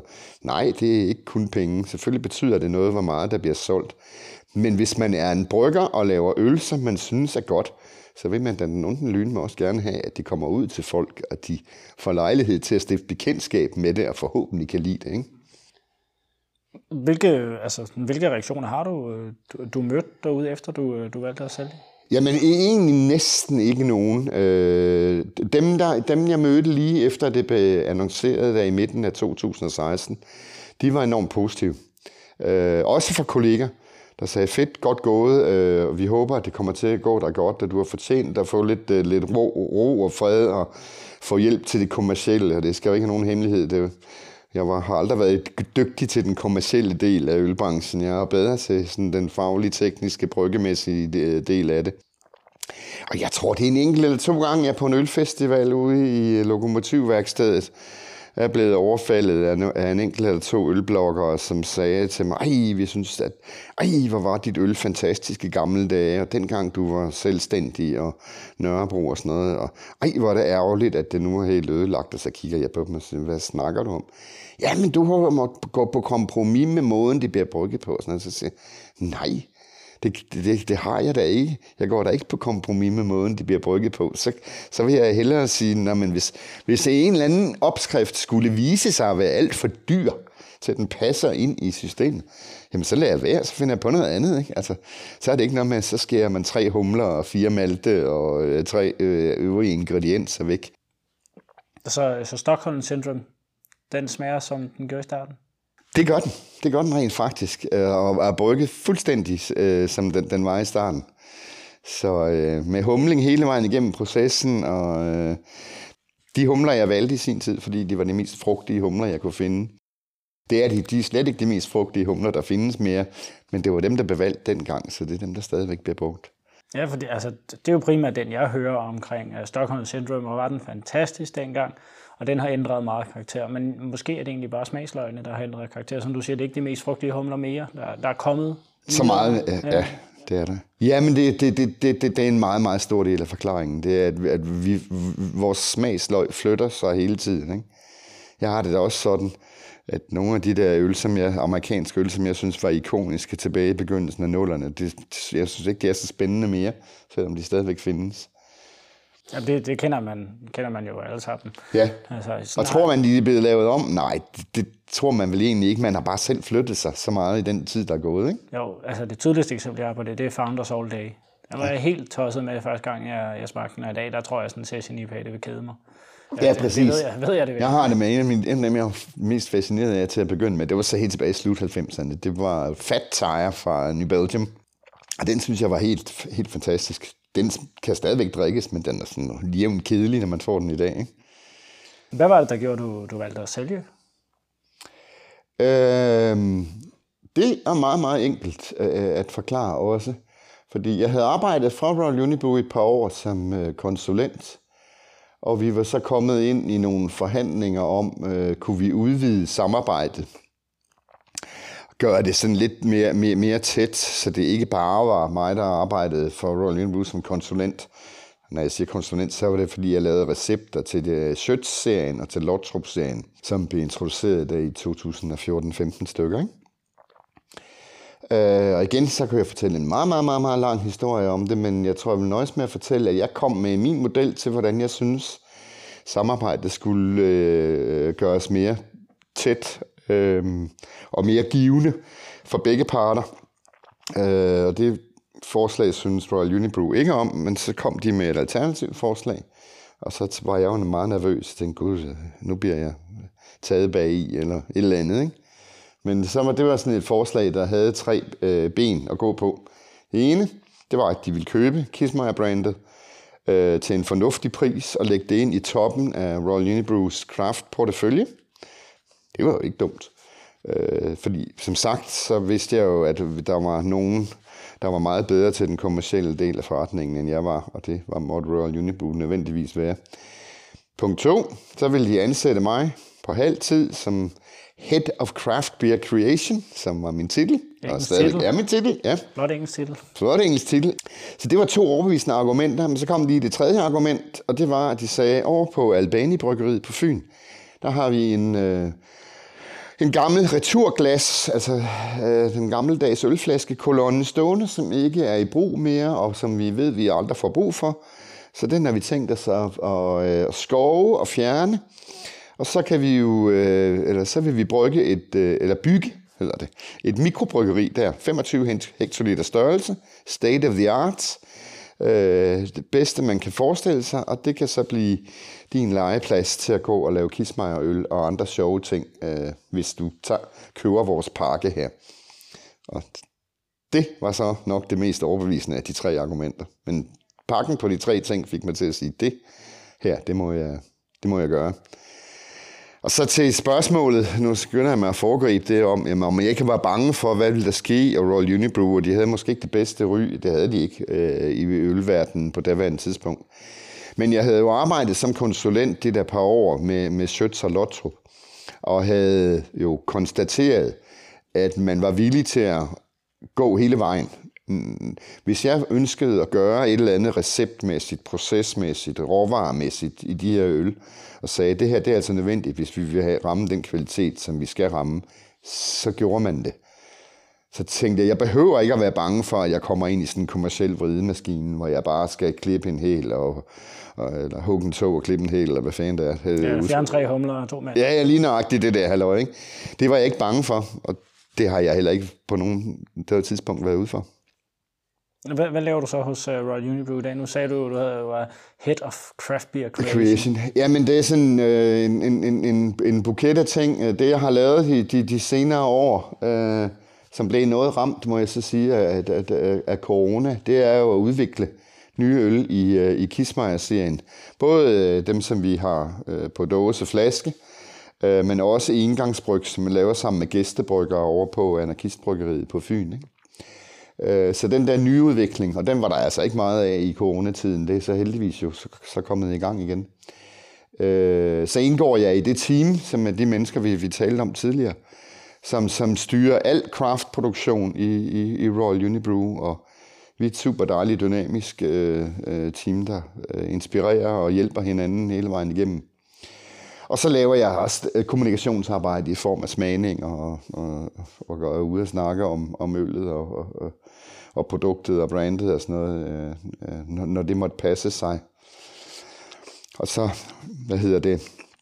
Ja, det inkluderer jo sådan noget som verdens største virtuelle ølsmagning, som jeg ja. kunne forestille mig, at vi lige kommer omkring senere måske. Ja, ja vi kan også godt tage den nu, fordi ja, det altså, kan vi jo. man kan jo sige, at du, du får lidt dit, øh, det ved jeg ikke, det er min fortolkning af det. Jeg kender dig i hvert fald ikke så godt inden, øh, men dit, dit folkelige gennembrud, kan man sige det, øh, i de her Danmarks største og verdens største, ligesom øh, Carsten Bertelsen fik det natholdets julekalender, så fik du det lidt i Hollands maninger. Kan du, øh, kan du godt gå øh, alene på gaden? Du kan godt gå i fred? Du skal ikke skrive autografer ud, eller, eller ja, hvordan har det været at være en del af det? Det går ganske fint. Øh, i det, så, det, at du har ret i det omfang, man kan sige, at jeg har fået et folkeligt gennembrud, så var det jo der igennem, det kom.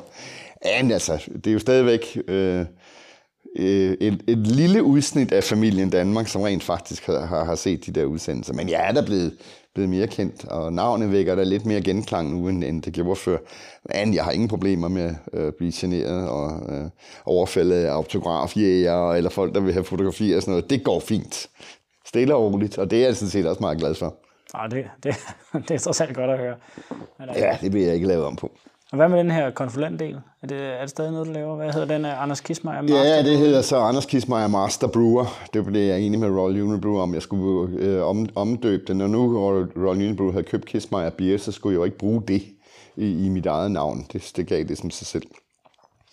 Ja, men jeg vidste ikke rigtig. Øh, det, det, det led nok meget under, at selvom jeg som sagt fik en halvtidsansættelse der tilbage i 2016, så var der simpelthen så meget arbejde med det her, at øh, det var mere end et... Øh, jeg var halvtidsansat, men øh, arbejdede, eller fik aflønnet halvtid, men jeg arbejdede mere end, mere end fuld tid. Så jeg havde slet ikke tid til at øh, markedsføre øh, de her konsulenttjenester. Og så tror jeg også, at der tror jeg, det spiller en rolle, at jeg nu er ansat på et stort bryggerivirksomhed. Der er ikke så mange, der er interesseret i at købe konsulentydelser i en, der, der, er, der, der arbejder for sådan en stor bryggeri. Man føler, at det er som uha, øh, vi alle mine hemmeligheder så øh, solgt øh, til, til, hvad hedder det, Little Sneed Royal Unibrew og så videre.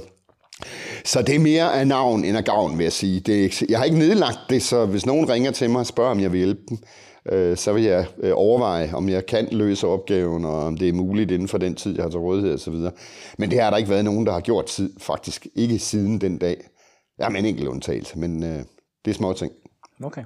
Ja, men det, altså, ellers skulle det jo være de helt store, ikke? Men, men de har jo sjovt nok masser af ansatte selv til at... Ja, ja, lige præcis. Og så har jeg også lavet den aftale, jeg lavede med Royal Unibrew, da jeg, øh, hvad hedder det, øh, min ansættelsesaftale der står, at jeg må drive den her konsulentvirksomhed videre, men der er et antal virksomheder, jeg ikke må arbejde for. Så det er ligesom, hvor Royal Unibrew siger, jamen, det han, det han lærer og, og finder ud af om virksomheden ved at være ansat, og det skal han ikke gå ud og sælge og tjene penge på til Carlsberg eller Kurs eller med Anholzer Busch eller hvem det nu kan være. Ikke? Mm. De har så heller ikke henvendt sig. Nej, jamen det, det kan være, det kommer en dag. ja, hvem ved. Ja. Øhm, nu har vi jo sådan været igennem hele din, altså din, din fortid, fortid i sådan en kronologisk rækkefølge, mere eller mindre. Hvad med, hvad med fremtiden? Hvad, har vi noget øh, spændende kismej og bier på vej? Det håber jeg meget. Vi, vi har... Øh vi har meget øh, spændende, interessante planer, øh, kan man sige, øh, på beding. Øh, noget kan vi muligvis komme til at tale om i en anden sammenhæng øh, senere, som sådan har lidt med det gastronomiske aspekt at gøre, som jeg er lidt, er lidt ked af, at jeg ikke har haft øh, fingrene nede i, siden jeg forlod Nørrebro Bryghus, hvor det var dybt fascinerende at arbejde med det her med at matche øl og mad. Øh, men det håber jeg at, at komme til at gøre med Kissmeyer-brandet igen. Og så som sagt det her også det her med at invitere spændende øh, samarbejdspartnere ind og lege med på Anarkistbryggeriet over i Odense. Eller måske endda gå skridtet videre og lege med folk på andres bryggerier. Der har en meget spændende ting på beding, hvor jeg er blevet gode venner med øh, øh, e-, ejeren af et, det nordligste mikromalteri i verden, som hedder Bonsak Gårdsmalteri, og som ligger langt oppe i det nordlige Norge. Så, så, så langt op, at du kan simpelthen ikke, hvis du går længere nordpå, så kan du ikke dyrke byg mere. De dyrker deres egen byg, laver, laver spændende, anderledes malte af det. Øh, dem har jeg snakket med at lave, øh, om, at, om at lave en, øh, et, et, et samarbejde. Og så fik jeg ideen om, at norsk malt kunne man så ikke også øh, begynde at bruge, eller bruge den her kvejkgær, som er sådan en meget speciel gær, som jo er stammer fra øh, norsk øh, gårdbrygning, øh, tilbage traditionelt set. Øh, så sådan en får vi, og vi får en nyudviklet version af den fra det firma, der hedder Lallemand, som, som kommercielt sælger de her ting. Og så tager vi lige en tredje, en, ja, en tredje ting, vi tager ind i det her. Det er et samarbejde med en håndbrygger, jeg har samarbejdet med før, der hedder Jesper Hall, som har hver, hver, hvert år øh, i maj måned plukker helt spæde grænskud. Og de grænskud vil vi bruge til at smagsætte den her øl. Så den bliver meget nordisk. Det bliver sådan en trip down memory lane, sådan en ny nordisk øl øh, ja, for, for, for, for fulde omdrejninger, ja. Ja, jeg er spændende. Vi brygger den til foråret på et tidspunkt. Og den kommer ud i Kismeier brandet? I... Det gør den, men den kommer nok i første omgang kun ud på, på fad i, til vores fadølskunder. Okay. Så der må man ud og finde ud af, hvor, ja. hvor det er. Ellers så får Jesper Hall også for travlt med at klippe grænskud. det, altså, det har man jo hørt om andre bryggerier, der har problemer med at... Ja, lige hvis, du, hvis man slår sig op på noget med en meget unik ingrediens, ikke, så skal man jo bare vide, men så har, der, har du også lagt en, et låg over, hvor meget du kan sælge af det her. Ikke? Vi, øh, vi kommer nu til, til konkurrencen, og den er så øh, sponsoreret af, af Craftmakers øh, ja. Collective, fordi at øh, de har jo en, en del af din øl, og, ja. øh, og konkurrencen den er, jo, den er jo sådan helt simpel, at man skal øh, gå ind på det opslag, der er i forhold til, til udsendelsen er kommet ud, og så er det, man skal, skal sige, hvad, hvad årstal, årstal det var, Anders Kismeier, han startede i Kismeier Bier. Og alle der, alle, der deltager som i konkurrencen om øh, at få sendt nogle af dine øl øh, inden for, for Craftmakers af. Ja. Så hvis man ikke kan huske det, så må man ind og høre, eller så må man prøve at, at google det. Ja. Ja, eller også må man spole tilbage i podcast, eller ja, i bloggen her. Ja, det er det. det er jo det. Og det øh, fører sig videre over til, til lytterspørgsmålene. Ja. Og du, øh, du teasede en lille smule for det selv tidligere. Nu har du hørt spørgsmålene, øh, så, så lige, før, ja. lige før der, der, der kom du lidt ind på det selv, øh, så lad, lad os starte med, med den. Fordi at øh, Lasse Holden Nielsen, han, øh, han har stillet et spørgsmål inde på, øh, på det opslag, hvor, hvor det er, jeg øh, siger, nu skal jeg ud og snakke med, med en brygmester, eller med en ejer, eller hvem det er. Øh, at øh, så kan man stille spørgsmål, og så også være med i konkurrencen om øh, øl fra, øh, fra, fra, fra det bryggeri, i det her tilfælde Kismeier Lasse han spørger sig, hvad skal der ske i ølverdenen, for at man får mad og øl efter anbefaling, som vinsommelier gør i dag? Det er et rigtig godt spørgsmål. Og jeg ville ønske, at, øh, og det er der mange andre, der også vil ønske, at jeg kendte svaret på det. Øh, så vi er mange, vil jeg påstå, der har kæmpet en brav kamp i mange, mange, mange år, for at prøve at gøre folk opmærksom på, at det kan altså godt lade sig gøre at lave lige så spændende matches mellem øh, øl og mad, som man kan mellem vin og mad. Men vi må bare erkende, at vi er altså bare bagud på point i forhold til, til vinens univers. Øh, vinfolken har gjort det her i 40 år, 45 år, måske endda 50 år. Ikke? Øh, eller, og franskmændene har gjort det i hundredvis af år. Ikke? Gjort sig til eksperter på, hvad, hvad er det, der virkelig fungerer godt, når man skal matche øh, mad og vin.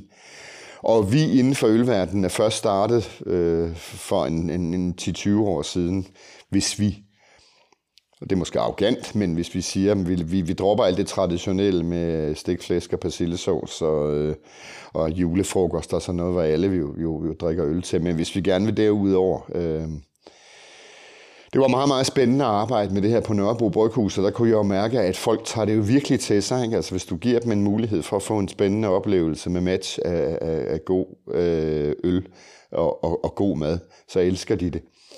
Det, jeg har lært mig, det er, at folk er meget øh, de er usikre. De har lært sig, hvad man gør med vin. De har ikke lært sig det, man gør med øl endnu.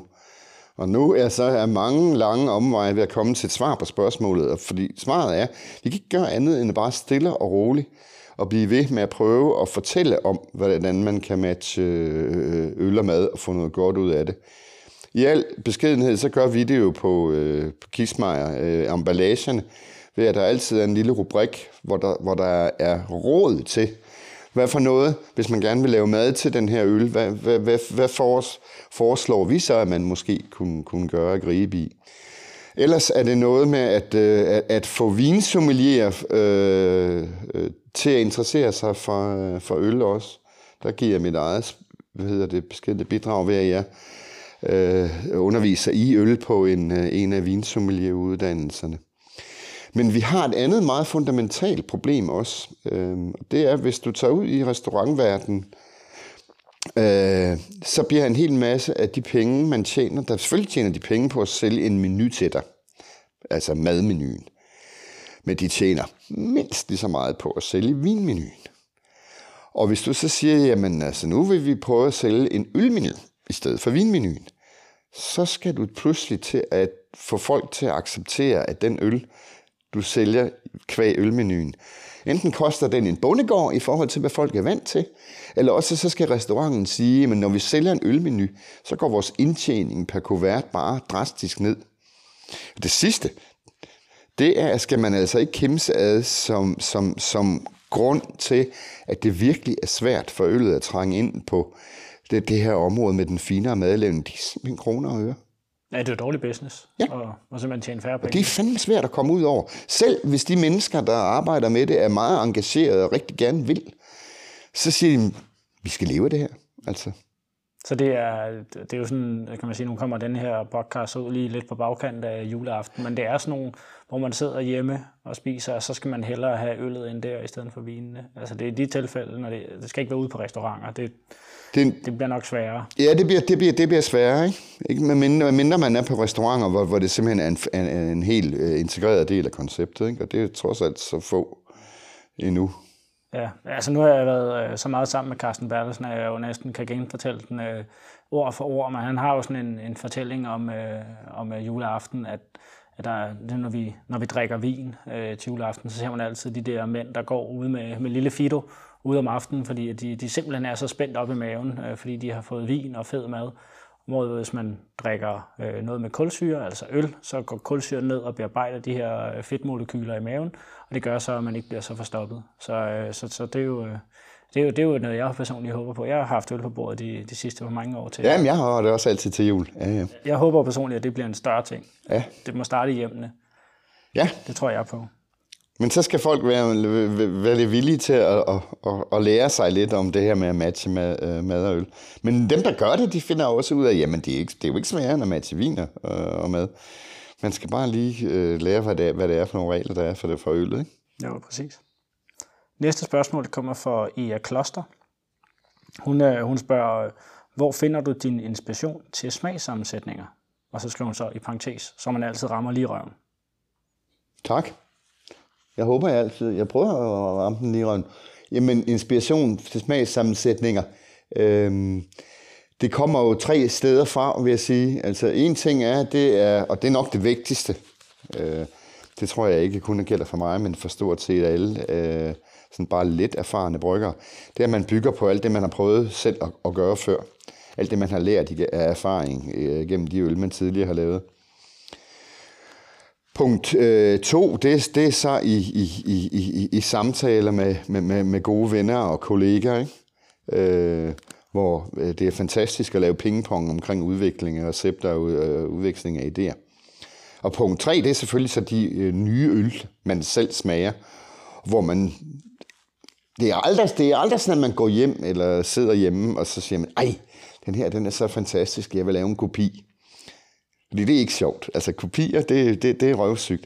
Men der er altid ting, man øh, kan lade sig inspirere af. Der er et element herfra, jeg rigtig gerne vil tage, tage med til noget, jeg laver selv. Og så drikker man en anden øl, så tager man et andet element fra den øl, maltblandingen, eller hvad har du, aroma, humlen og så videre. Og så, så, så rører man det sammen i sin egen lige, lille gryde ind i hovedet, ikke? og så bliver det til en, øh, til en recept. Er du en af de brygmester, der kan kigge på en recept og så smage øllen, uden den er brygget? Ja. ja. Det, øh, det, har jeg, det, det, det har jeg aldrig skammet mig øh, over at sige. Vi har, og det så skal vi lige rose os selv her i Royal Unibrew, det var en, en del af konceptet fra starten med, med, med Kismar Bier i, fra 2016. Det, vi, vi vil godt være fremme i skoene med hensyn til at uh, kommunikere og, og rådgive og hjælpe uh, både vores kunder, altså dem ude på restauranter, men, men også slutforbrugeren. Så vi er begyndt at sige, at når vi laver en ny øl, så laver vi en dåbsattest til den. På engelsk kalder vi det brewing certificate, og det er måske lidt mere, øh, hvad hedder det, beskrivende, fordi det er simpelthen alle detaljerne om råvarer og processer, plus en verbal beskrivelse, øh, dels af øh, baggrunden, hvor kom ideen til den her øl fra, hvordan er den egentlig blevet opstået og lavet, øh, punkt to, øh, hvordan er udseende, duft, smag, mundfølelse, og så anbefalinger til, hvad man kan spise til, og så sådan en helhedsbetragtning. Ikke? Og der er det, jeg sådan roser mig selv ved at sige, at jeg gør det i praksis hele tiden. Jeg laver den der dåbsattest, inden øllet er brygget. Det vil sige, jeg beskriver, hvordan den dufter, smager, ser ud, inden det er brygget. Og det er så fordi, så har det det modsatte formål. Det vil sige, jamen det er præcis det her, jeg vil. Så ved jeg også, hvordan jeg skal, hvad hedder det, ja, forhåbentlig ved jeg, hvordan jeg vil nå det. Men jeg, jeg kan altid øh, måle op, når jeg så smager, ser og vurderer en, en øl, der er lavet i forhold til det, der var mål, målet. Har vi nået målet, eller har vi ikke nået målet? Skal vi justere på noget, eller skal vi ikke justere på noget? Ikke? Ja, det skal som, og som regel, så skal man justere en lille smule. Men jeg har stort set aldrig i min karriere været ude for, at, øh, at man måtte smide noget på gulvet, fordi det var simpelthen havnet så langt fra det, der var, der var målet, øh, at, at det ikke var rimeligt at, at, at sælge det. Og hvad med det modsatte? Sker det nogensinde, at den bliver bedre, end du havde? Meget tit. Hmm. Øh, og der vil jeg så sige, for ikke at rose mig selv, øh, så er det fænomen noget, et, der optræder ofte, når du brygger sammen med andre. Hvor man oplever, det er fuldstændig magisk. Det var det, jeg opdagede det allerførste gang helt tilbage i 2003, hvor jeg først bryggede sammen med en gæstebrygger, som så pudsigt nok var Garrett Oliver, øh, som var den første, der var gæstebrygger på Nørrebro Bryghus. Brewery. Ja, for Brooklyn Brewery er nemlig, undskyld, name dropper vi igen. Men der man oplever meget ofte, for ikke at sige altid, det der magi med, at det var 1 plus 1 bliver til mere end 2. På en eller anden mærkelig måde, de inputs, man kommer med, og det den anden brygger kommer med, altså hvis der er flere end to med i, så, så bliver det endnu mere fantastisk. Der sker et eller andet magisk. Så men det, det løfter sig ud over, hvad man havde forestillet sig. Ja, det er meget sjovt. Ja, det er. Det er øh, dybt fascinerende. Det er sådan en Origa sådan her ja, netop, ja. Øhm, det sidste spørgsmål, det kommer fra, øh, fra Elax Tattoo, øh, inde på en, en bruger inde på Instagram, der faktisk øh, er, er ham, der har lånt os øh, det her udstyr. Vi, vi så, hvor så blevet ja. at tage den, han endelig stillet spørgsmål. Det er klart. Ej, det var også, fordi det var et godt spørgsmål. Øhm, han, øh, Alexander hedder han, han, han spørger, hvad synes du selv er dit største påtryk slash aftryk i branchen? Ja, det er jo også et, et, et, et sindssygt godt spørgsmål. Men der, jeg er ikke så meget i tvivl om, at, øh, øh, at det var det, som jeg ligesom bragte til bordet helt tilbage der i begyndelsen af nullerne, hvor vi arbejdede med og også fik startet Nørrebro øh, Bryghus. Fordi det lå mig enormt meget på sinde at bringe den der amerikanske kultur øh, fra, fra, fra, fra det amerikanske craft beer univers med, at vi er ikke konkurrenter, vi er venner og kolleger. Vi sidder her med 0, og på daværende tidspunkt var det jo stort set ingenting af den store kage af et, af et ølmarked. Og hvis vi ikke kan hjælpe hinanden med at få gjort det her lille bitte, bitte stykke af den kage, vi har lidt større, øh, så er vi fandme for dumme. Det, det er resten af kagen, vi slås mod, og ikke de andre i det her lille bitte, bitte øh, segment. Jeg tror, det ville være kommet alligevel, men, men, men jeg gjorde rigtig meget øh, for at, øh, at få skabt sådan en, en følelse af samhørighed og hjælpsomhed og kollegialitet blandt, øh, blandt de andre små danske øh, bryggerier, øh, efter jeg startede. Så hvis jeg tør bilde mig selv ind, at jeg har været medvirkende til, at det er blevet sådan et, et, et super øh, positivt rum at, at være i, hvor vi rent faktisk er gode venner, der hjælper hinanden, øh, så, så tager jeg gerne den... Øh, så bliver det det klap på skulderen, jeg, jeg er stoltest af. Ja. Hvis du skal vælge en af de her tre spørgsmål til at have lavet det bedste spørgsmål, som så vinder øh, et par øl for dig. Ja, det er jo svært. Nej, så er det, det er ikke det der med, med mig selv. Det må være det med, med det er det med øl og, øl og mad. Det må være det, vi tager. Ja, Lasse Holden Nielsen. Ja. Tillykke til, til Lasse. Du fik jo en øh, udfordring af Frederik Hoppe, noget for, for Hoppebier. Og den ligger jo lidt op af det her nye nordisk stil, som vi har, har snakket om. Han, han sagde jo, at du skulle øh, brygge en øl med banan i nu er det jo ikke fordi, at banan er sådan en, en, en naturlig del af den danske, danske natur og fauna, men, øh, men øh, er det en, øh, en udfordring, du, du tør tage op og kan tage op? Det er jo ikke bare lige i sådan et uh, stort maskineri i uh, Royal Unibrew, men nu har du sagt, at du har et lille bryggeri derovre, du kan hygge dig på over, over i Odense. Ja, det er det. Øhm, og jeg, jeg, jeg måtte lige vende skoven et par gange, fordi banan, det er ikke noget, som jeg... Jeg har ikke arbejdet med det før, og det er ikke, det er ikke sådan noget, der netop fordi, jeg, når jeg kigger til øh, mig omkring efter at bruge øh, andre ingredienser, så kigger jeg som sagt øh, som regel i, i det, der, der, der vokser omkring os her, som, er, som har, har no, øh, noget nordisk tilknytning. Men så tænkte jeg, jamen altså, man skulle da være øh, en, arrogant skid, hvis ikke man tog en, en udfordring op. Så jeg, jeg har tænkt mig at tage den på mig. For vi skal til at eksperimentere med, med at lave en, vi vil gerne lave en, en ny porter der har jeg tænkt mig at lege lidt med at prøve at, at lave noget banantilsætning til den. Okay. Og se, hvad, hvad der kan komme ud af det. Ja, det, det, er, det er spændende, for der tænker jeg at du vil gå med, med sæson. Ja, ja, ja. men, ja. men porter? Jeg vil prøve med porter, okay. ja. Nu ved jeg ikke, Frederik han sagde at han kunne også finde på, eller han skulle til at brygge en selv, og så kunne man jo købe de to og smage op mod hinanden. Jeg har ikke, øh, jeg har ikke umiddelbart en, uh, set en porter for, for Frederik før, så, så det bliver en, uh, i hvert fald en lidt underlig okay, ja, ja, ja. Uh, horisontal smagning, ja. eller vertikal smagning, hvad man nu lige kalder det, når det er to forskellige bryggerier. Men, øh, men, men fedt. det, det bliver da sjovt. Har du sådan en idé om, hvornår den, øh, den nogenlunde kunne være at finde? Mm, nej, ikke 100 procent, men, men det, det, jeg, jeg tror godt, vi, altså, vi plejer at sige, at vi har en horisont på en 16 ugers tid, øh, fra vi laver recept til, til vi kan have noget på gaden, så det er nok på, på det lag. Ikke? Det vil sige, det er en, en godt en tre måneder. Og der, der, du har lavet hul i, i kalenderen til det? Ja, men det har jeg har fået OK fra, fra, øh, fra produktionen over på Fyn, at man der godt kan laves plads til det, ja. Fedt. Det er, det er jo altid sjovt, når der kommer noget sådan rent fysisk ud af det. Næste bryggeri, vi skal ud til, det er jo så Fanø Bryghus, øh, som, som jeg synes jo var oplagt, når du havde været med til at forpakke det derovre.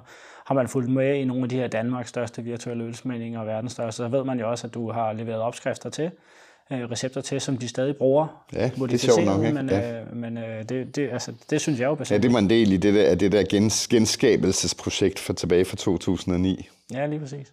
Og hvad, hvad har du lavet af udfordringen til dem? Jamen, øh, der lader jeg lidt, mig lidt inspirere af, af, hvad hedder det, det første gæstebryg, jeg faktisk lavede sammen med Fanø. Øh, som, det var ikke mindst Sean var der, det var da hans efterfølger, øhm, som hed... Øh, ej, nu bliver jeg helt... Øh, øh, Ryan Witter hed han den øh, efterfølgeren. Der lavede vi en øh, sæson med, med, med peber, med, med Madagaskar-peber. Så øh, det kunne jeg godt tænke mig at, sætte, at stille til dem igen. Øh, om det skal være Madagaskar-peber eller hvad det er, men sådan en, en, en, en kryddersæson, så holder vi os også lidt til sæson. Har, har du stadig opskriften eller recepten? Det, gør det tror jeg godt, jeg ville kunne finde, hvis det endelig skulle være. Ja. Det kunne være, at de ikke selv havde den med. Så, så er det, det kunne det godt, ja. ja. Okay, om sjovt. Jeg, jeg tager dig over til, øh, vi har jo det her uh, Danish Beer Blogger Awards, det er rigtigt. som bliver holdt over hos, uh, hos Fanø Bryghus, fordi de vandt årets bryggeri sidste år, så, så rykker de ligesom rundt. Ja. Øh, og de har lavet sådan en helt strong beer festival øh, ja, det efter, ja. efter awardshowet, og bottle share dagen før med de bedste forhandlere, og og ja, altså, altså Schrinkele kommer endda til, til den her øl, ølsmag, eller den her festival. Det har jeg aldrig oplevet før, Nej. at de er ude. Øhm, så det er jo ret sjovt. Men altså, der kommer nogle ja, det er helt... et super event. Det skal, der, det skal da det skal da markedsføres og bredes ud, det ja, synes jeg da. lige præcis. Jeg synes i hvert fald, det er super fedt, at de, de gider stable så meget mere på benene, end bare ja. lige at, at, at hoste det show der. Og det er jo den 20. 21. 21. januar. Ser vi, ser vi dig derovre? Ja, hvis jeg kan overhovedet kan få klemt det ind, så tror jeg da bestemt, jeg vil prøve at se, om ikke det kan sgu lade sig gøre. Ja, jamen altså, jeg, jeg skal i hvert fald bare over have røvel i, i lange baner. Jeg må fri for at køre hele vejen til Bamberg for at få fat i det. Ikke, så? Ja, ja, lige præcis. Ja. Ja, det bliver fedt. Øh, Nørrebruen kommer også, dem er jeg også rigtig glad for, øh, af de udlandske. Ikke? Og så, øh, så er de, de danske vil jeg, helst ikke, øh, vil jeg helst ikke udtale mig om her, fordi det er jo de 10 nominerede som års Nå, ja, ja, ja. Så, så der vil jeg jo ikke lægge ord på, hvad der, hvad der kunne være min favorit af dem. Øh, men øh, men det, bliver, det, bliver, det bliver ret fedt. Hvis vi øh, skulle se ind i, i fremtiden for den danske ølbranche, sådan en spådom, hvad, hvor, hvor ser du øh, en dansk ølverden er om, om fem år? Hvad, hvad med Kismeier? Hvor Kismeier bliver, hvor, hvor er, er, er brandet om fem år? Ja, det er jo altså... På den side kan man sige, det er fuldstændig gratis, fordi der er nok ikke nogen, der tager den her øh, hvad hedder det, udsendelse op om fem år, og så holder mig op på det, og for at se, hvor langt, hvor langt eller hvor tæt på sandheden er man kommet. Nu gør man så, når du øh, sagde det. nu gør man jo så, når du sagde det. ja, ja, ja, så, så skidt det også med det. Øhm, så jeg tror, at jeg tror Kismeier-brandet, øh, for nu at starte med det, øhm, øh, jeg tror ikke, det, øh, øh, jeg tror, det ligger sådan et sted, og måske er blevet lidt mere eksklusivt og, og jeg tror og håber på, at vi er kommet ud i sådan noget, hvor det meget er netop sådan noget gastronomiøl, vi snakker om. Og et projekt, vi også har gang i nu, det er at det sted at arbejde sammen med nogle kokke, udvikle øl sammen med nogle kokke. Sådan noget, det synes jeg er vanvittigt spændende. Så det håber jeg, at vi kan drive til noget og, og gøre til en vigtig del af brandets identitet. Samtidig med det her med at lave samarbejdsbryg, og både herhjemme i, i, i Danmark og, og i udlandet.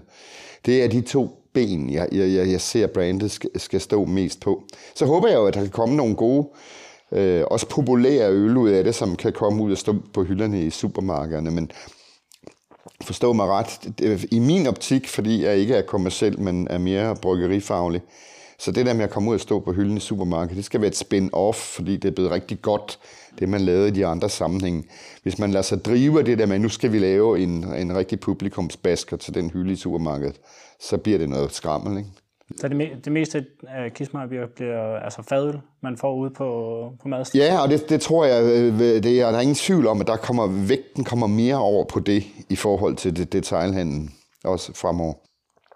Markedet, jamen der tror jeg, vi ser en, en, en fortsættelse øh, af det, vi ser nu. Jeg tror, vi vil øh, se en større udviskning, kan du sige, af forskellene mellem det, der er kategorierne. Ikke? Fra det, der er super high-end, det du nu, nu i, i vores dag kun kan få på, øh, på de, de rigtig fancy ølbarer, øh, hvor, hvor folk næsten har stridende øh, lillefinger, øh, når, når de kommer og så til det, der er det billigste i supermarkedet. Øh, en udfyldelse af alle de huller, der er i hele det spektrum, tror jeg, vi vil se. Ikke? Altså, og hvor det bliver... Det er, for, det er forvejen umuligt at definere, hvad er craft i forhold til, hvad er craft ikke. Og det vil blive endnu mere umuligt at definere fremover. Fordi de hovedparten af forbrugerne vil være lidt ligeglade. De vil have value for money, og, og, og folk vil gerne, når de så har lært sig sådan det lidt indledende entry-level craft at kende, så vil de gerne bevæge sig videre og blive lidt mere eksperimenterende. Og der tror jeg, at, at der vil komme mere og mere og mere øh, af, af forskellige ting, som folk kan gribe til. Mm. Du, tror ikke, øh, du tror ikke på, at energikrisen fortsætter, og, og vi må se en masse øh, dreje nøglen om? Ej, det, er også, det er også et verdens, verdenssituationsspørgsmål. Jamen det er det jo, jo, jo, men... Øh, men nej, altså da, da man forudsagde den, den første massedød og det, blandt bryggerierne i Danmark, det gjorde man allerede i år 2006-7 stykker, fordi der havde væksten jo været så fuldstændig vanvittig i antal af bryggerier. Og alle de kloge sagde jo, at det her det ville jo ende i det rene blodbad, fordi det kunne der jo bestemt ikke være plads til på markedet. Men det blodbad kommer aldrig. Og det tror jeg heller ikke, det gør nu.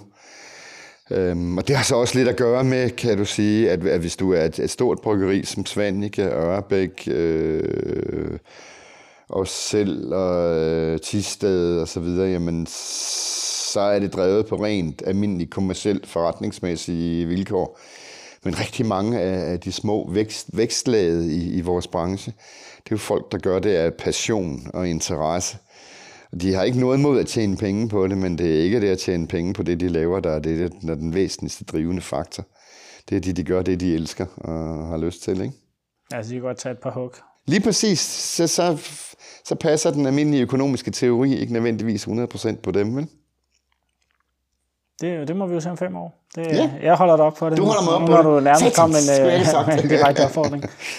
Jamen, så er vi, øh, er vi ved at nå til, til vejs ende. Er der, er der noget, du sådan, synes, du mangler at sige? Jeg kan næsten ikke forestille mig det. Det er, det er klart rekorden for den længste udsendelse, det her. Jamen, det kunne jeg godt have sagt dig på forhånd. Nej, jeg synes godt nok, at vi er nået vidt omkring. Øh, så jeg har ikke noget, jeg sidder og brænder inde med. Det var, det var næsten helt utroligt. Men vi har Endelig, også, endelig holder man en kæft. Ja. Jamen, øh, så, øh, så vil jeg egentlig øh, øh, sige tak for, for de gode spørgsmål, der, der kom op til udsendelsen her, og opfordre til, at man kommer ind og får stillet spørgsmål til, øh, til Faneø Bryghus. Og så, øh, så når man lige er derinde for at stille spørgsmål og deltage i konkurrencen, så kan man også lige huske at, at trykke følg. Det, det kunne være, være lækkert og, og vækste de, øh, de organiske kanaler også der, så der er endnu flere, der, der kender til podcasten. Så øh, man er selvfølgelig også velkommen til at, at nævne den for andre, eller gå ind og rate, hvad, hvad, hvad, hvad hedder det, hvad, hvor, hvor godt man nu synes om øh, podcasten. Og så, øh, så er der ikke så meget mere end at, at klinkes ud. Måske endda sige tak for dansen, sådan som du har danset rundt i, øh, i stolen i dag. Det, øh, det bliver spændende at klippe det her, øh, Anders, øh, men, øh, men mange tak. ja, selv tak og skål. Og jeg beklager. Jeg har lige så svært som... Ja, jeg har holdt kæft lige så svært har jeg åbenbart ved at sidde stille. Ja, skål.